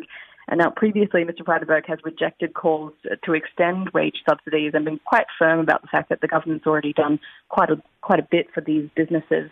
But government backbencher Warren Entsch is saying today that he is confident more support measures will be announced. And he says it makes sense for JobKeeper to not be indefinite, but that many local businesses will need help after March. So perhaps indicating some targeted support could be on the way. All right, let's hope so. Uh, look, I know it's not a bottomless pit, but boy, oh boy, we really need to do something. More than 30 countries, Christina, at a United Nations human rights session have called on Australia to raise the age of criminal responsibility. Really? Yes. So uh, last night, Australia was subjected to a hearing at the UN Human Rights Council, and this hearing is uh, about examining our human rights record, and that's just part of a periodic review which happens every five years. So our last review was in 2015. And uh, countries from around the world are basically just given the opportunity to put a number of questions to us about human rights issues. And what arose as one of the main areas of concern for nations is Australia's low age of criminal responsibility, which is currently at 10 years. So a child who is 10 years old can be held criminally responsible for their actions. And there were 31 countries who asked questions about this, and that includes uh, Canada and Germany and France and Greece and Poland and so on. And uh, so they were raising concerns that, you know, a 10-year-old is far too young to be locked up. And there were also these questions related to uh, Indigenous incarceration, and that's because roughly uh, 50%, 57% of those in youth detention in Australia between the Yeah. ages of 10 to 17 are Indigenous, which is just massive when you think about the fact that uh, Indigenous Australians make up only 6% of young people in that age group. So those were the key areas of concerns at last night's hearing. Uh, other issues that were raised included Australia's treatment of refugees and asylum seekers, and also the use of uh, offshore detention centres. But certainly the issue of uh, youth incarceration was high on the list. All right, by the way, if uh, any of these topics that Christina in Canberra and I are talking about this morning uh, interest you and you'd like to put your uh, comments through, please give us a call, 13 12 69. That's the telephone number. Or maybe you'd like to send us an email, mp in the morning at 2smsupernetwork.com. Uh, finally, I just wanted to talk about this, Christina. The Productivity Commission has suggested the Commonwealth recover unpaid student loans from people who have what died. Yes, so uh, th- this is just one of a number of calls the Productivity Commission has made uh, that's following an annual review of government services.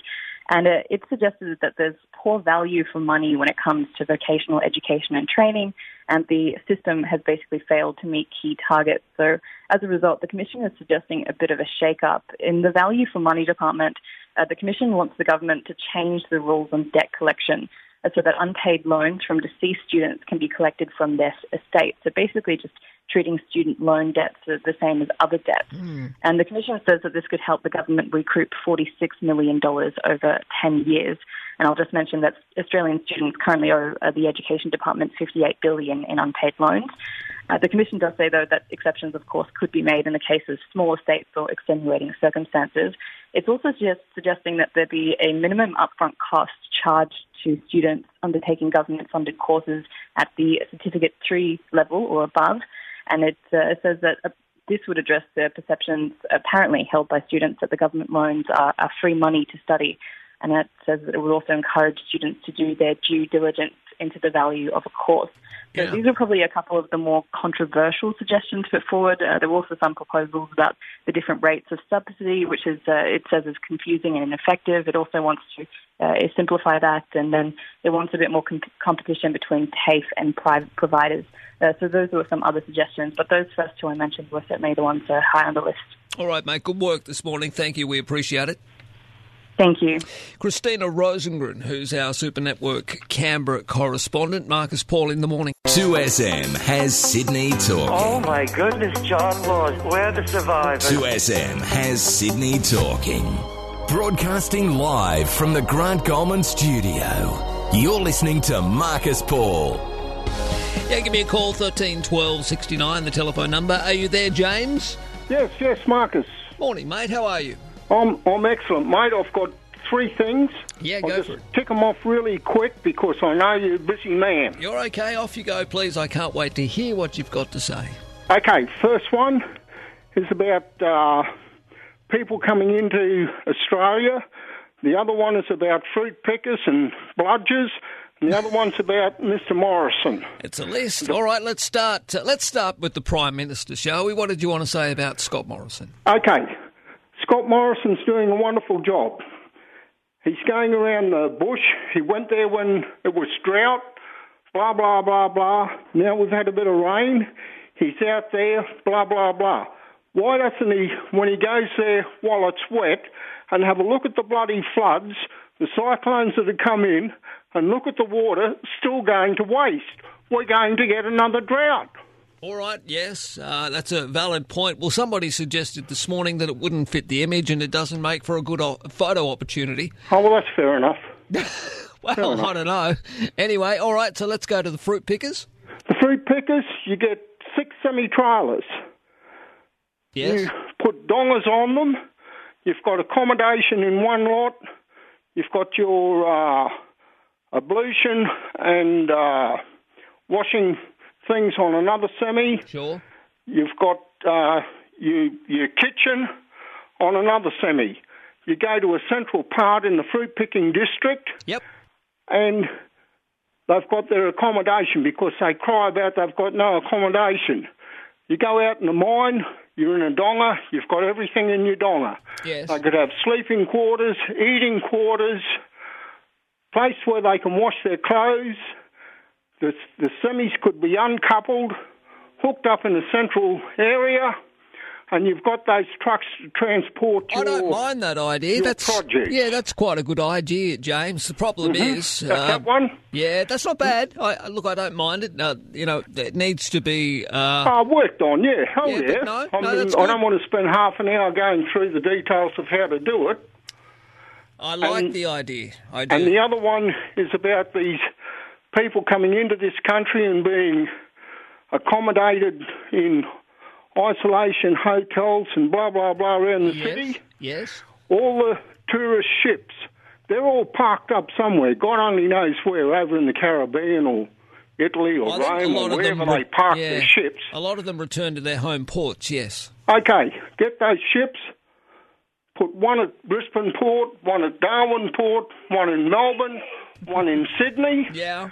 You fly into the country. Yeah. You're picked up from the airport in a bus. You're taken to the the port, and you put on a ship, and that's where you quarantine. The only problem with that, though, uh, and thank you, James, for your contribution. The only problem with that is that do you think anybody like Royal uh, Caribbean Cruises and the others would even consider that for a moment? No, they wouldn't. Why not? Because nobody, I repeat, nobody will want to take a cruise on a ship that has been set aside for COVID 19 recoveries. No one would want it.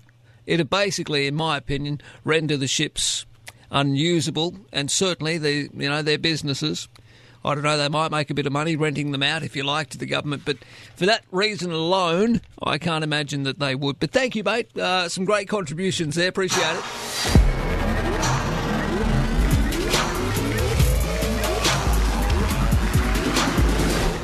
Right, a, a few of the regular trolls are back on the Fortress text number 0458 049 209.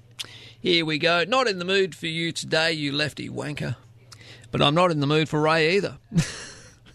I guess I'll have to stick. Oh, well, that's okay. At least you're still sticking there. You've got no name there. The Rock. That's what you call yourself. The Rock. All right.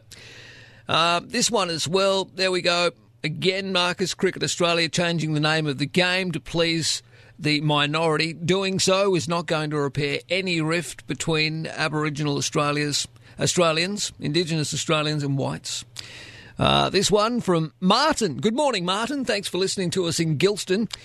G'day, Marcus. Whilst Treasurer ScoMo, well, ScoMo as Treasurer, cut $1.7 billion from the aged care sector, that warped ideology fits the mantra if you're wealthy enough, everything will be okay. Bugger the rest of us. Regards, Martin. Thank you, mate.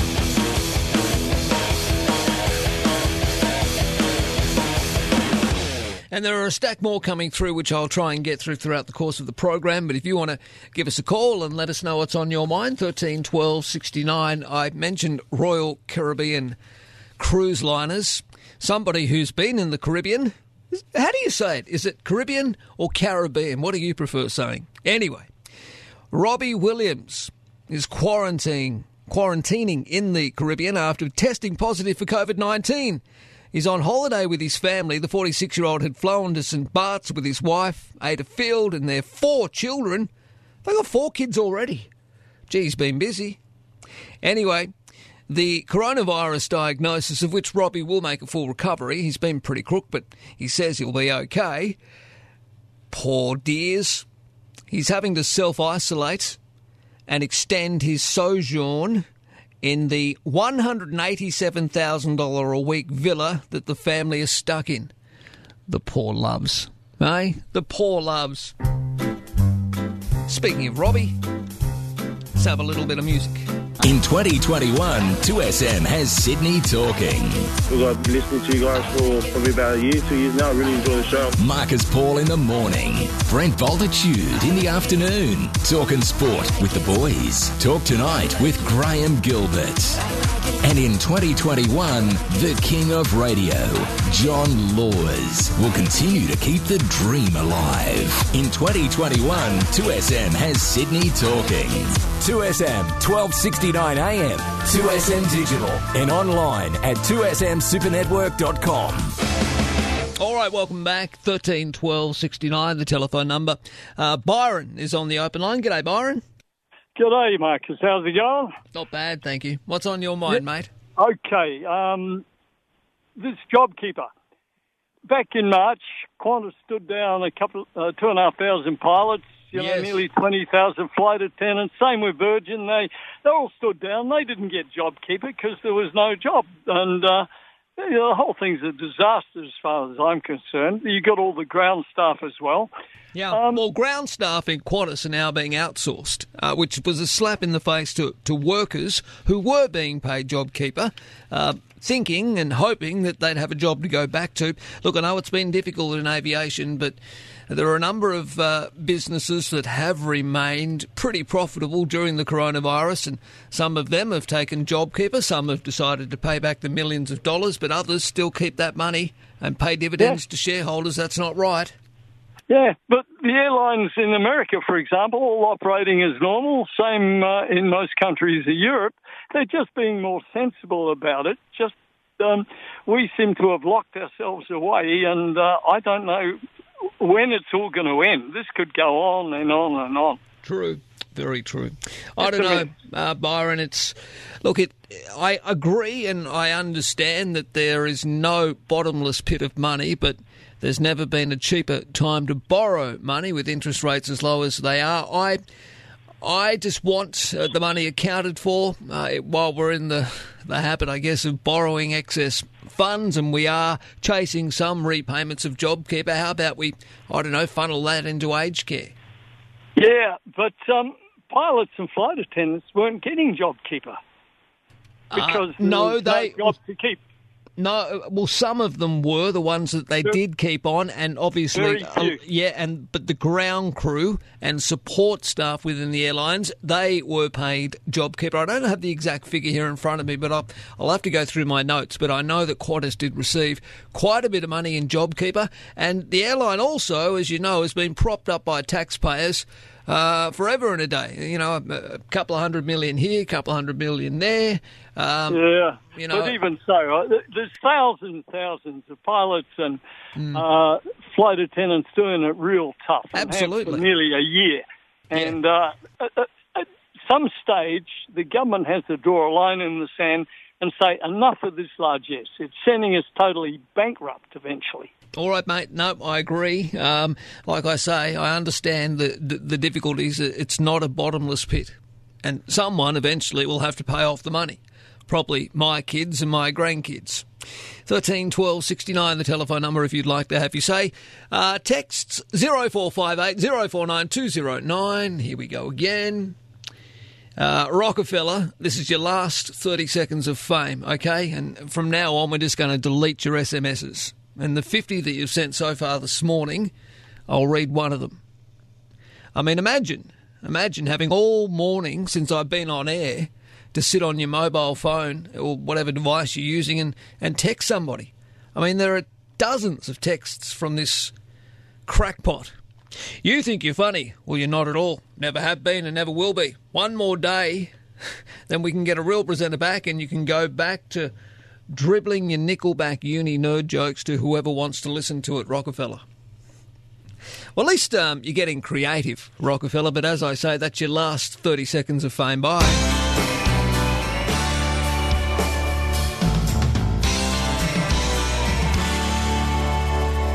Uh, here we go. Um, peanuts. If I wanted to listen to liberal bashing, I'd tune in to the ABC.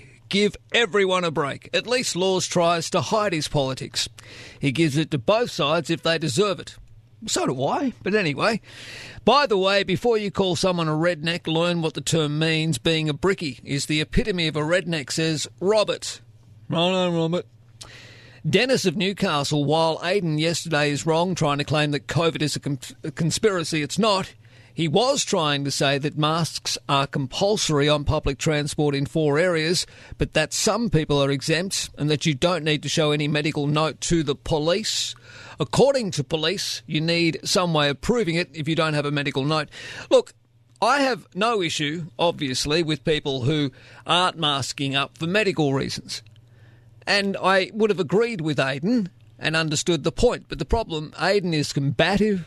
Aiden is anti establishment and he thinks that there's a big conspiracy going on by, I don't know, the third estate and, you know, uh, all that sort of rubbish. And I think Aiden has no uh, respect for authority. And without authority, there'd be anarchy. At the end of the day, we do need to follow rules, and the rules and the laws are right at this moment. If you're on public transport in the Greater Sydney area up to the Central Coast or wherever it stops, you need to wear a mask unless you have an exemption.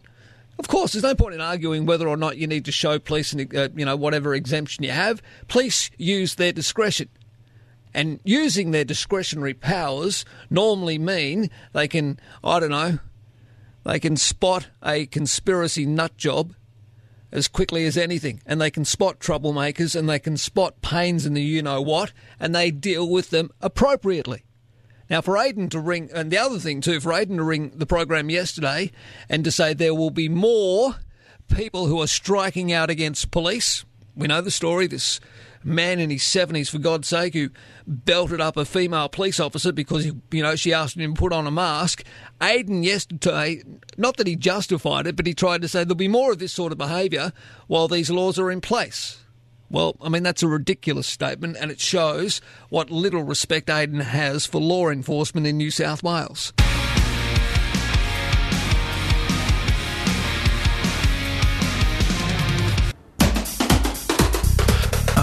I'm just sick of 2GB, just sick of ABC, oh, trying to lecture me. I'm just sick of SBS and all the Murdoch press is such a bloody mess. So who the hell is Marcus Paul? Oh, what a bloody gall. Let's anybody call. They call him up on 13 12 69 and he lets them say what they're thinking. Just call 13 12 69. 2SM has Sydney talking. Oh my goodness, John Laws, we're the survivors. 2SM has Sydney talking. Genuine talk on the radio. This is Marcus Paul in the morning. The Vales Point Power Station, which Gladys sold in 2015 for a million dollars to a billionaire, he's trying to do, do a deal. And, the, and part of the agreement when Gladys sold it was to keep it going until 2029. Looks like that's going to fall over. Yeah, there are a number of developers out there that, you know, the old saying, uh, Kerry Packer once said you only get one Alan Bond in your lifetime. Well, plenty of developers out there are saying you only get one Berejiklian government in your lifetime. We're bringing you all the news and the views.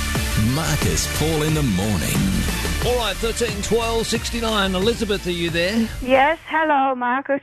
uh, I wanted to ask you if you were irritated when Joe Biden finished his speech with "God bless America." Was I irritated by that? No, no, not at all. yeah, well, you see, uh, I actually was. I tell you why. Okay, why? Because, uh, first of all, we need to assert what, how we should be for God to superimpose the first principles, uh, the most important elements in world societies good uh, food, therefore good weather, and health. Yeah. Now, Yeah. with all those religions uh, at each other's throat, because I watched the Dr. Phil show and people are. A, on, a- uh, what a Doctor Who show. Phil, Dr. Phil show how people fight over religion, you know, Muslim, Yeah. you know, Jewish, Muslim, Christian, Right. Islam, Buddhism, all that sort of thing. People fight over it, and uh, you know, if they talk about the one God, then they should, we should know uh, that what that one God expects from us to give those first and foremost important issues in life, and everything else, you know, comes after. And uh, we don't have that. Therefore, where is the one God, and uh, how He should bless people? All right, uh, well, I'll think about it. Thank you so much. All right, Elizabeth. God. Speaking of Joe Biden, This is America's day. This is democracy's day. A day of history and hope, of renewal and resolve. Through a crucible for the ages, America has been tested anew, and America has risen to the challenge. Today, we celebrate the triumph not of a candidate, but of a cause the cause of democracy. The people, the will of the people, has been heard, and the will of the people has been heeded. We've learned again that democracy is precious, democracy is fragile. And at this hour, my friends, democracy has failed. there we go. Um, look, I don't have a problem with uh, anybody saying God bless these United States. God, uh, God bless. I hope God blesses everybody, whichever God it is that you follow. All right, uh, David. Good morning, mate. How are you? What did the snail say when it rode on the tortoise's back? Oh boy, oh boy. What did the snail say when it got on the tortoise's back, David? Whee! Get in contact with Marcus anytime. Connect with us at 2smsupernetwork.com. Email us.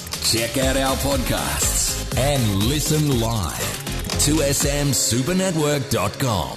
0458 049 209 if you would like to send us a text. G'day Marcus, did you happen to see the 7.30 report last night?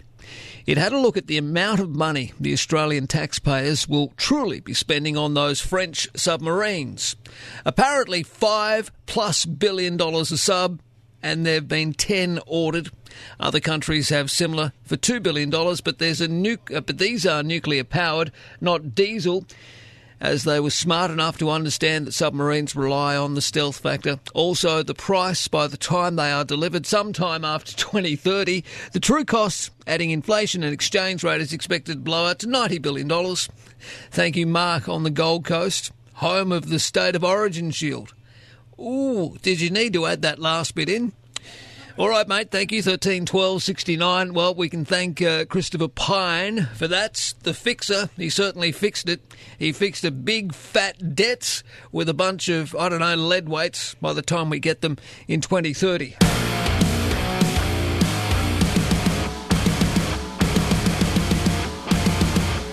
Apparently, uh, Christopher Pyne has a podcast, and his first guest on one of his podcasts was Anthony Albanese odd, I thought anyway. Wasn't a bad listen. Uh, just that, you know, the whole submarine thing alone just makes me cringe every time I think of Christopher Pyne. He was a great uh, political operator, no doubt. He was full of life and he was pretty good with the zingers. Very, very smart man, but. Um, Unfortunately, Christopher, I think uh, your legacy will be those duds that are these French submarines. Hello, Darren. How are you? No, Darren's gone. 13, 12, 69. Victoria, good morning. How are you? Oh, Mr. Paul, I'm very well. Wow. You've got to know you're standing on your own two feet. You may well be the last man standing, Mr. Paul. Well, I don't know about that at all. I, I, mean, that's not what I'm about. I'm just I'm just doing a radio show, and I'm after reactions from people. I want to make people think, and uh, but I also want to be responsible. But let's talk about nursing home facilities. Uh, oh Victoria. yes, please. I was in an independent nursing home for over 12 months. And I must say that I do believe that charity laws are so heavily favoured to make a monster out of nursing homes. Mm, the yeah. charity laws need to be changed so they are not money making profit after profit after profit at the expense of the residents. $38.50 a week for food, and the boiled potato was never cooked. Mm. Never. Thir- sorry, Freddie. did you say 38? This is your personal experience. So 38, or just say for for averages, $40 a week on food. Does that cover all three meals seven days a week? Uh, well, breakfast is an order that you get from Coles, Coles cereal, Coles. They did allow 12 eggs a week on the monthly breakfast order. Uh, uh, 12 eggs a month on the monthly breakfast order, full of sugar and starch. You know what's really sad, Victoria? We feed our bloody prisoners better than we feed people in aged care facilities, and that is a very sad indictment. Well, well, the charity laws are letting doctor companies, private companies make dollar if hand over fist. All right, well, I need to look into that. I'm not quite sure it's the charity laws, but uh, look, I agree with your point in principle that nursing homes seem to be run for profit rather than benefiting its residents. And it should be, in my opinion, the other way around. Cover your costs. I don't know, regulate the thing, do whatever it takes to ensure that older people have more than 40 bucks a week spent on them when it comes to food. God's sake. Cole, good morning. How are you, Cole? I'm very well indeed, thanks, Mark. Mark, just a, a quick one on the responsibility to the Aboriginals in Australia. Yep. The responsibility lies at the English who raped and pillaged the earth. They are responsible, and I don't care who says what, what the way they treated their own, the way Norfolk Island and their prisoners they brought out this country, all English. There wasn't Australian amongst them. Yeah, fair enough. No, I understand. And look, obviously, when it comes to settlement, we are talking about people who travelled here from England. Uh, and it they weren't a good bunch of people, let's be honest. And in India and Africa. Yes. And their own, Scotland, Wales, uh, Ireland. Look what they did. Uh, they raped and pillaged their own country. Yeah, but so did the Vikings. And uh, Aha, but we're not talking about the Vikings. We are talking about Australian Aboriginals and who uh, responsible. Well, who's res- well? I know who's responsible. People who are long dead, and we need to try as best we can to move past it. I understand how difficult it is, but for God's sake, we need to somehow work our way through these issues. So each and every day, in the lead up to each and every year, rather, in the lead up to Australia Day, we're not clogging up the airwaves and newspapers and television uh, with this constant argument, this constant bickering about who's to blame, who did what. Look, I think the history is pretty clear. Australia was colonised by the British. In order to do that, they unfortunately, and uh, I'm not making light of it, of course, there was a, a genocide, there were atrocious massacres, and the indigenous people of this land were extremely hard done by. Unfortunately, that's what happens when there's settlements. I'm not making excuses for it, but I think we're going to have to reach a time, surely, as a country where we grow up a little bit about it, we look past it. Surely, uh, we've compensation has been made in a whole range of areas to deal with these issues. But unfortunately, it would appear that no matter how much money is spent, no matter what goodwill is shown, no matter how many indigenous, indigenous days we have, no matter how many commemorations we have, no matter how many celebrations we have, what acknowledgements to country we have, blah, blah, blah, we just keep going around and around in the same circle. Genuine talk on the radio. This is Marcus Paul in the morning. The Joint Committee on Public Accounts and Audit's lengthy inquiry into the controversial $220 million regional jobs and investment package and the $100 million community sport infrastructure program has called for sweeping changes to the administration of taxpayer grant schemes. Well, about bloody time. Hey?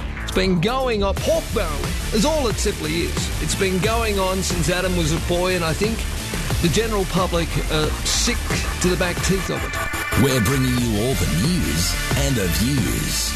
Marcus Paul in the morning. All right. John Laws, the king of talkback, back for the year 2021 for his 70th year of broadcasting. And all of us can't wait for February the 1st, okay? No one comes close, including me, including Dean Mackin, including Brent, including even Ray Hadley. Whoa!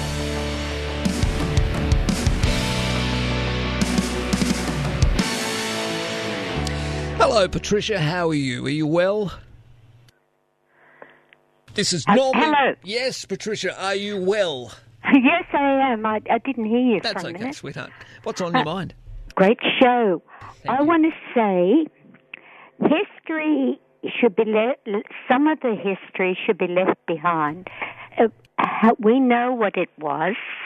My great great grandfather was convict. He come out here in a prison ship, and there was 120 dead on that ship. He stood on Botany Bay in chains. 23, torn away from his wife and baby. Boy, oh boy. Yep. And we've got to accept that. That's history. Captain Cook was killed by the Maoris, put in a pot and cooked. And, and we don't go on about that because we leave it go. We can't change it. We can't change that history. No, we can't. And we should all be one nation and get on together. And Australians, my, my convict um, grandparents Yeah. had a terrible time. I'm sure they did. And, and so did a heaps, thousands of them. Yep. And I can't understand why we're just hearing about Aborigines. I got part Aborigine in me too. Yes. But I don't go on about it, and I don't go on about my convict grandparents, great grandparents. But it's a sad past. But we should rise above that and get on with it. Australia today. I think so, Patricia. Really well said, and thank you very much for your call, okay? Thank you. You take care. Bye bye. Debbie, hello. Hello. Hey, Deb, how are you? Oh, good. I can hardly hear you, Marcus. I don't want to shout at you, Deb. What did you want to say, No, that's all right. Um, well, it's just continuing on from the last caller that you had, really. Um, you know, that was, talking about 200 years ago, that was a cruel time in history. The world was cruel. If you think about it, that was the time of the French Revolution. Of course it was. Yes. And, you know, that's the way, that, not to say that it was good, but that's the way people behaved back then. And, you know, it's history. And, you know, who would you rather have had, the, the, um, the Dutch or the French? They were just as cruel, if not, if not more cruel. Um, and the last call about her uh, convict uh, great grandparents, well, you know, um, they were treated very cruelly, uh, but we don't harp on about it. No. And it's just it's just a minority as usual, a noisy minority. Uh, they're, they're protesting, but what are, what are they asking for? Well, I haven't quite worked it out yet. I, sometimes you feel that, and that was the point I was trying to make. In my editorial before the last break. Um, sometimes you, we kind of get the impression that nothing will ever be good enough. Uh, and I'm, for one, to be perfectly honest, I'm sick to death of being made to feel guilty. I accept and I acknowledge the past wrongs, and I applauded, and I, you know, I was very proud to be an Australian when Kevin Rudd stood and made an apology. Uh, I thought that might have been the end of it, but obviously not. 13 12 69. Give me a call. Let me know what's on your mind. Thank you for your call, Debbie. 13 12 69. Uh, just a sec. All right, Marcus, how can you be liberal bashing when you're telling the truth, says Dennis? Can't your critics point out where you're incorrect? Let's hear from them telling you where you are telling lies. They simply have no credibility. Dennis at Maitland. Thank you, Dennis. Appreciate the support there. This one from Matt. G'day, Marcus. Why does Australia have to go before the UN and answer their questions? Isn't that allegiance to a foreign power?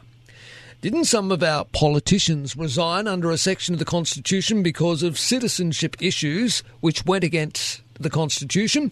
Fair dinkum, the United Nations are nothing but extortionists. they make the mafia look like childcare operators. Ooh.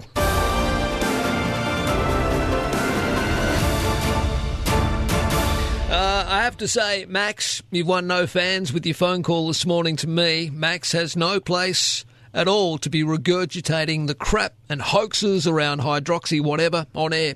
He said talking about them is just another point of view, but that's rubbish. We didn't come down in the last shower. These people only mention it because they want to promote it with their zero training and experience in any related field. Regards, Neil. Well, look, Neil, it may well be down the track that's, you know, oh, look, I'll say it, ivermectin, hydroxychloroquine, whatever. It may well be that they'll be used in the future, perhaps, to treat whatever. But right now they're not. And that's why I refuse to go into any detail at length about them on my programs and my broadcasts. Because I want to be responsible. I will follow the ACMA code that basically outlaws the broadcast. I mean, why do you think Craig Kelly is in so much spot of bother? Why do you think Labor are trying to jump down his throat? Because he's spreading all this conspiracy garbage all over social media at the moment. Where's the Prime Minister on this? Crickets, nowhere, nothing. Anyway, Samantha, Marcus, you get so many negative emails. I thought I'd send a positive one. I think you're one of the best announcers on radio. I agree with almost all of your points of view. It's nice to hear such a sensible person on air, and you have a great sense of humour. I always get a laugh listening to you. Keep on keeping on. Let the haters hate. My husband and I always look forward to your program. Well, thank you, Samantha. That's really kind of you, and I'm glad that uh, you enjoy it because, you know, that's what I want to do. And I look, I love the haters. I love the fact that I can get a rise out of somebody. It simply means I'm doing my job.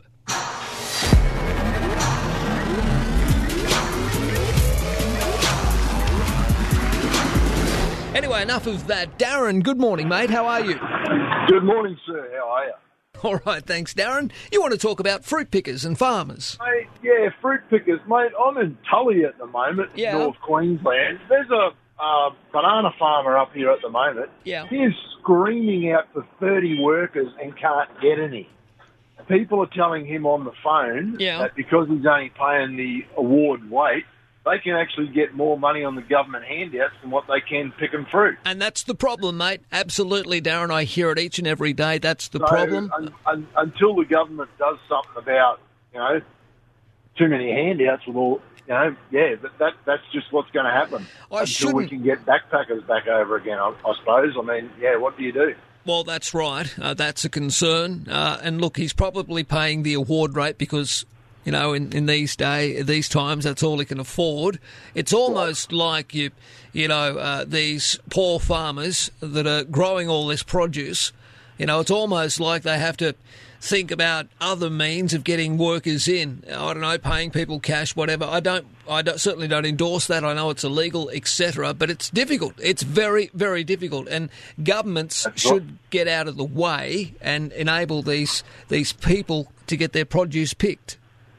That's right. I mean, there was, I, I remember reading a story about an orange farm picker, Yeah. uh, farmer down there. He couldn't get um, uh, pickers to pick the oranges, and, and he had to let them fall on the ground and bulldoze them in, in into a pit and cover them up because he couldn't get anyone to pick the oranges. I mean, that would break a farmer's heart anywhere around the country, wouldn't it? That's exactly right. Yeah. Yeah. All right, Especially- Guys, especially anywhere. uh, so how's, what's, he, what's he going to do, mate, with these bananas? He, he's got no idea. Oh. He's got no idea. It's almost enough to send him bananas, I'm sure. And look, pun intended, mate. And I wish you and him all the best. Okay, thank you for the call. Thank you very much. Have a good day. You too, buddy. Bye bye. Thirteen twelve sixty nine. The telephone number. MP in the morning at two smsupernetwork.com. Uh, Frank, uh, thank you, Frank. Marcus, I wish to correct Patricia. She said that Captain Cook was killed by New Zealand Maoris. Sorry, that's wrong. Apparently, Cook was speared by Hawaiian natives. Ooh. Uh, was he cooked though, Frank? Come back to me. Let me know. Um, I, I mean, I can look it up myself, Frank. But um, was he really put in a pot and cooked? Ooh. Marcus Paul in the morning, thirteen twelve sixty nine. The telephone number.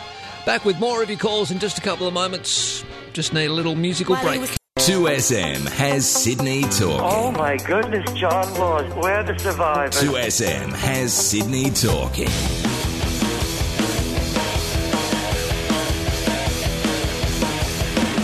All right, thirteen twelve sixty nine. The telephone number. Tony, are you there?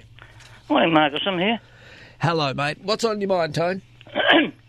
Oh, yeah, you took a call from a lady about half an hour ago, uh, about half an hour ago, asking um, to talk about religion, and she asked, "What does God want from us?" Mm. Well, believe it or not, the answer is found in the Bible. Yeah, can we not, please? No, thank you. Appreciate it. Thirteen twelve sixty nine. Uh, a lot of people wanting Aidan the anti-masker back on the air. He decided to ring earlier today for round two. uh, by the way, we've got a podcast of it up on uh, Marcus Paul in the morning. Just go to 2smsupernetwork.com and click on our show page to, to hear it and have a look at the video. But I will play it to finish the show today. In the meantime, uh, I just wanted to let uh, this is mostly for my Sydney listeners and Hunter listeners. Maybe you're after a new lounge. Well, you can spice up your home, your office, or your showroom with the hottest looking, most comfortable, new custom made lounge. Have a listen to this business name Chili Pip. I like it, Chili Pip. You'll get a top quality lounge, individually designed by Chili Pip to your specific requirements and ready within three to four weeks of your order. At Chili Pip, you can choose from over 500 fabrics and leathers, and every lounge made in their Sydney factory comes with a 10 year warranty. Now, if you mention you heard, about, heard about it here, well, Chili Pip will throw in free fabric protection with your order, valued at over $300. Family owned and operated for over 20 years, Chili Pip specialise in lounges, sofa beds, armchairs, bedheads, and ottomans made by Australians for Australians. So if you want a comfy new lounge made in Sydney at a, a special, direct from the factory, wholesale price, check out the Chili Pip website. While you're there, check out the testimonials for them as well. A lot of people saying some really nice things about Chili Pip. Uh, chilipip.com.au or you can call the friendly, helpful staff at Chili Pip Lounge Designs. Their number 1300 797 516.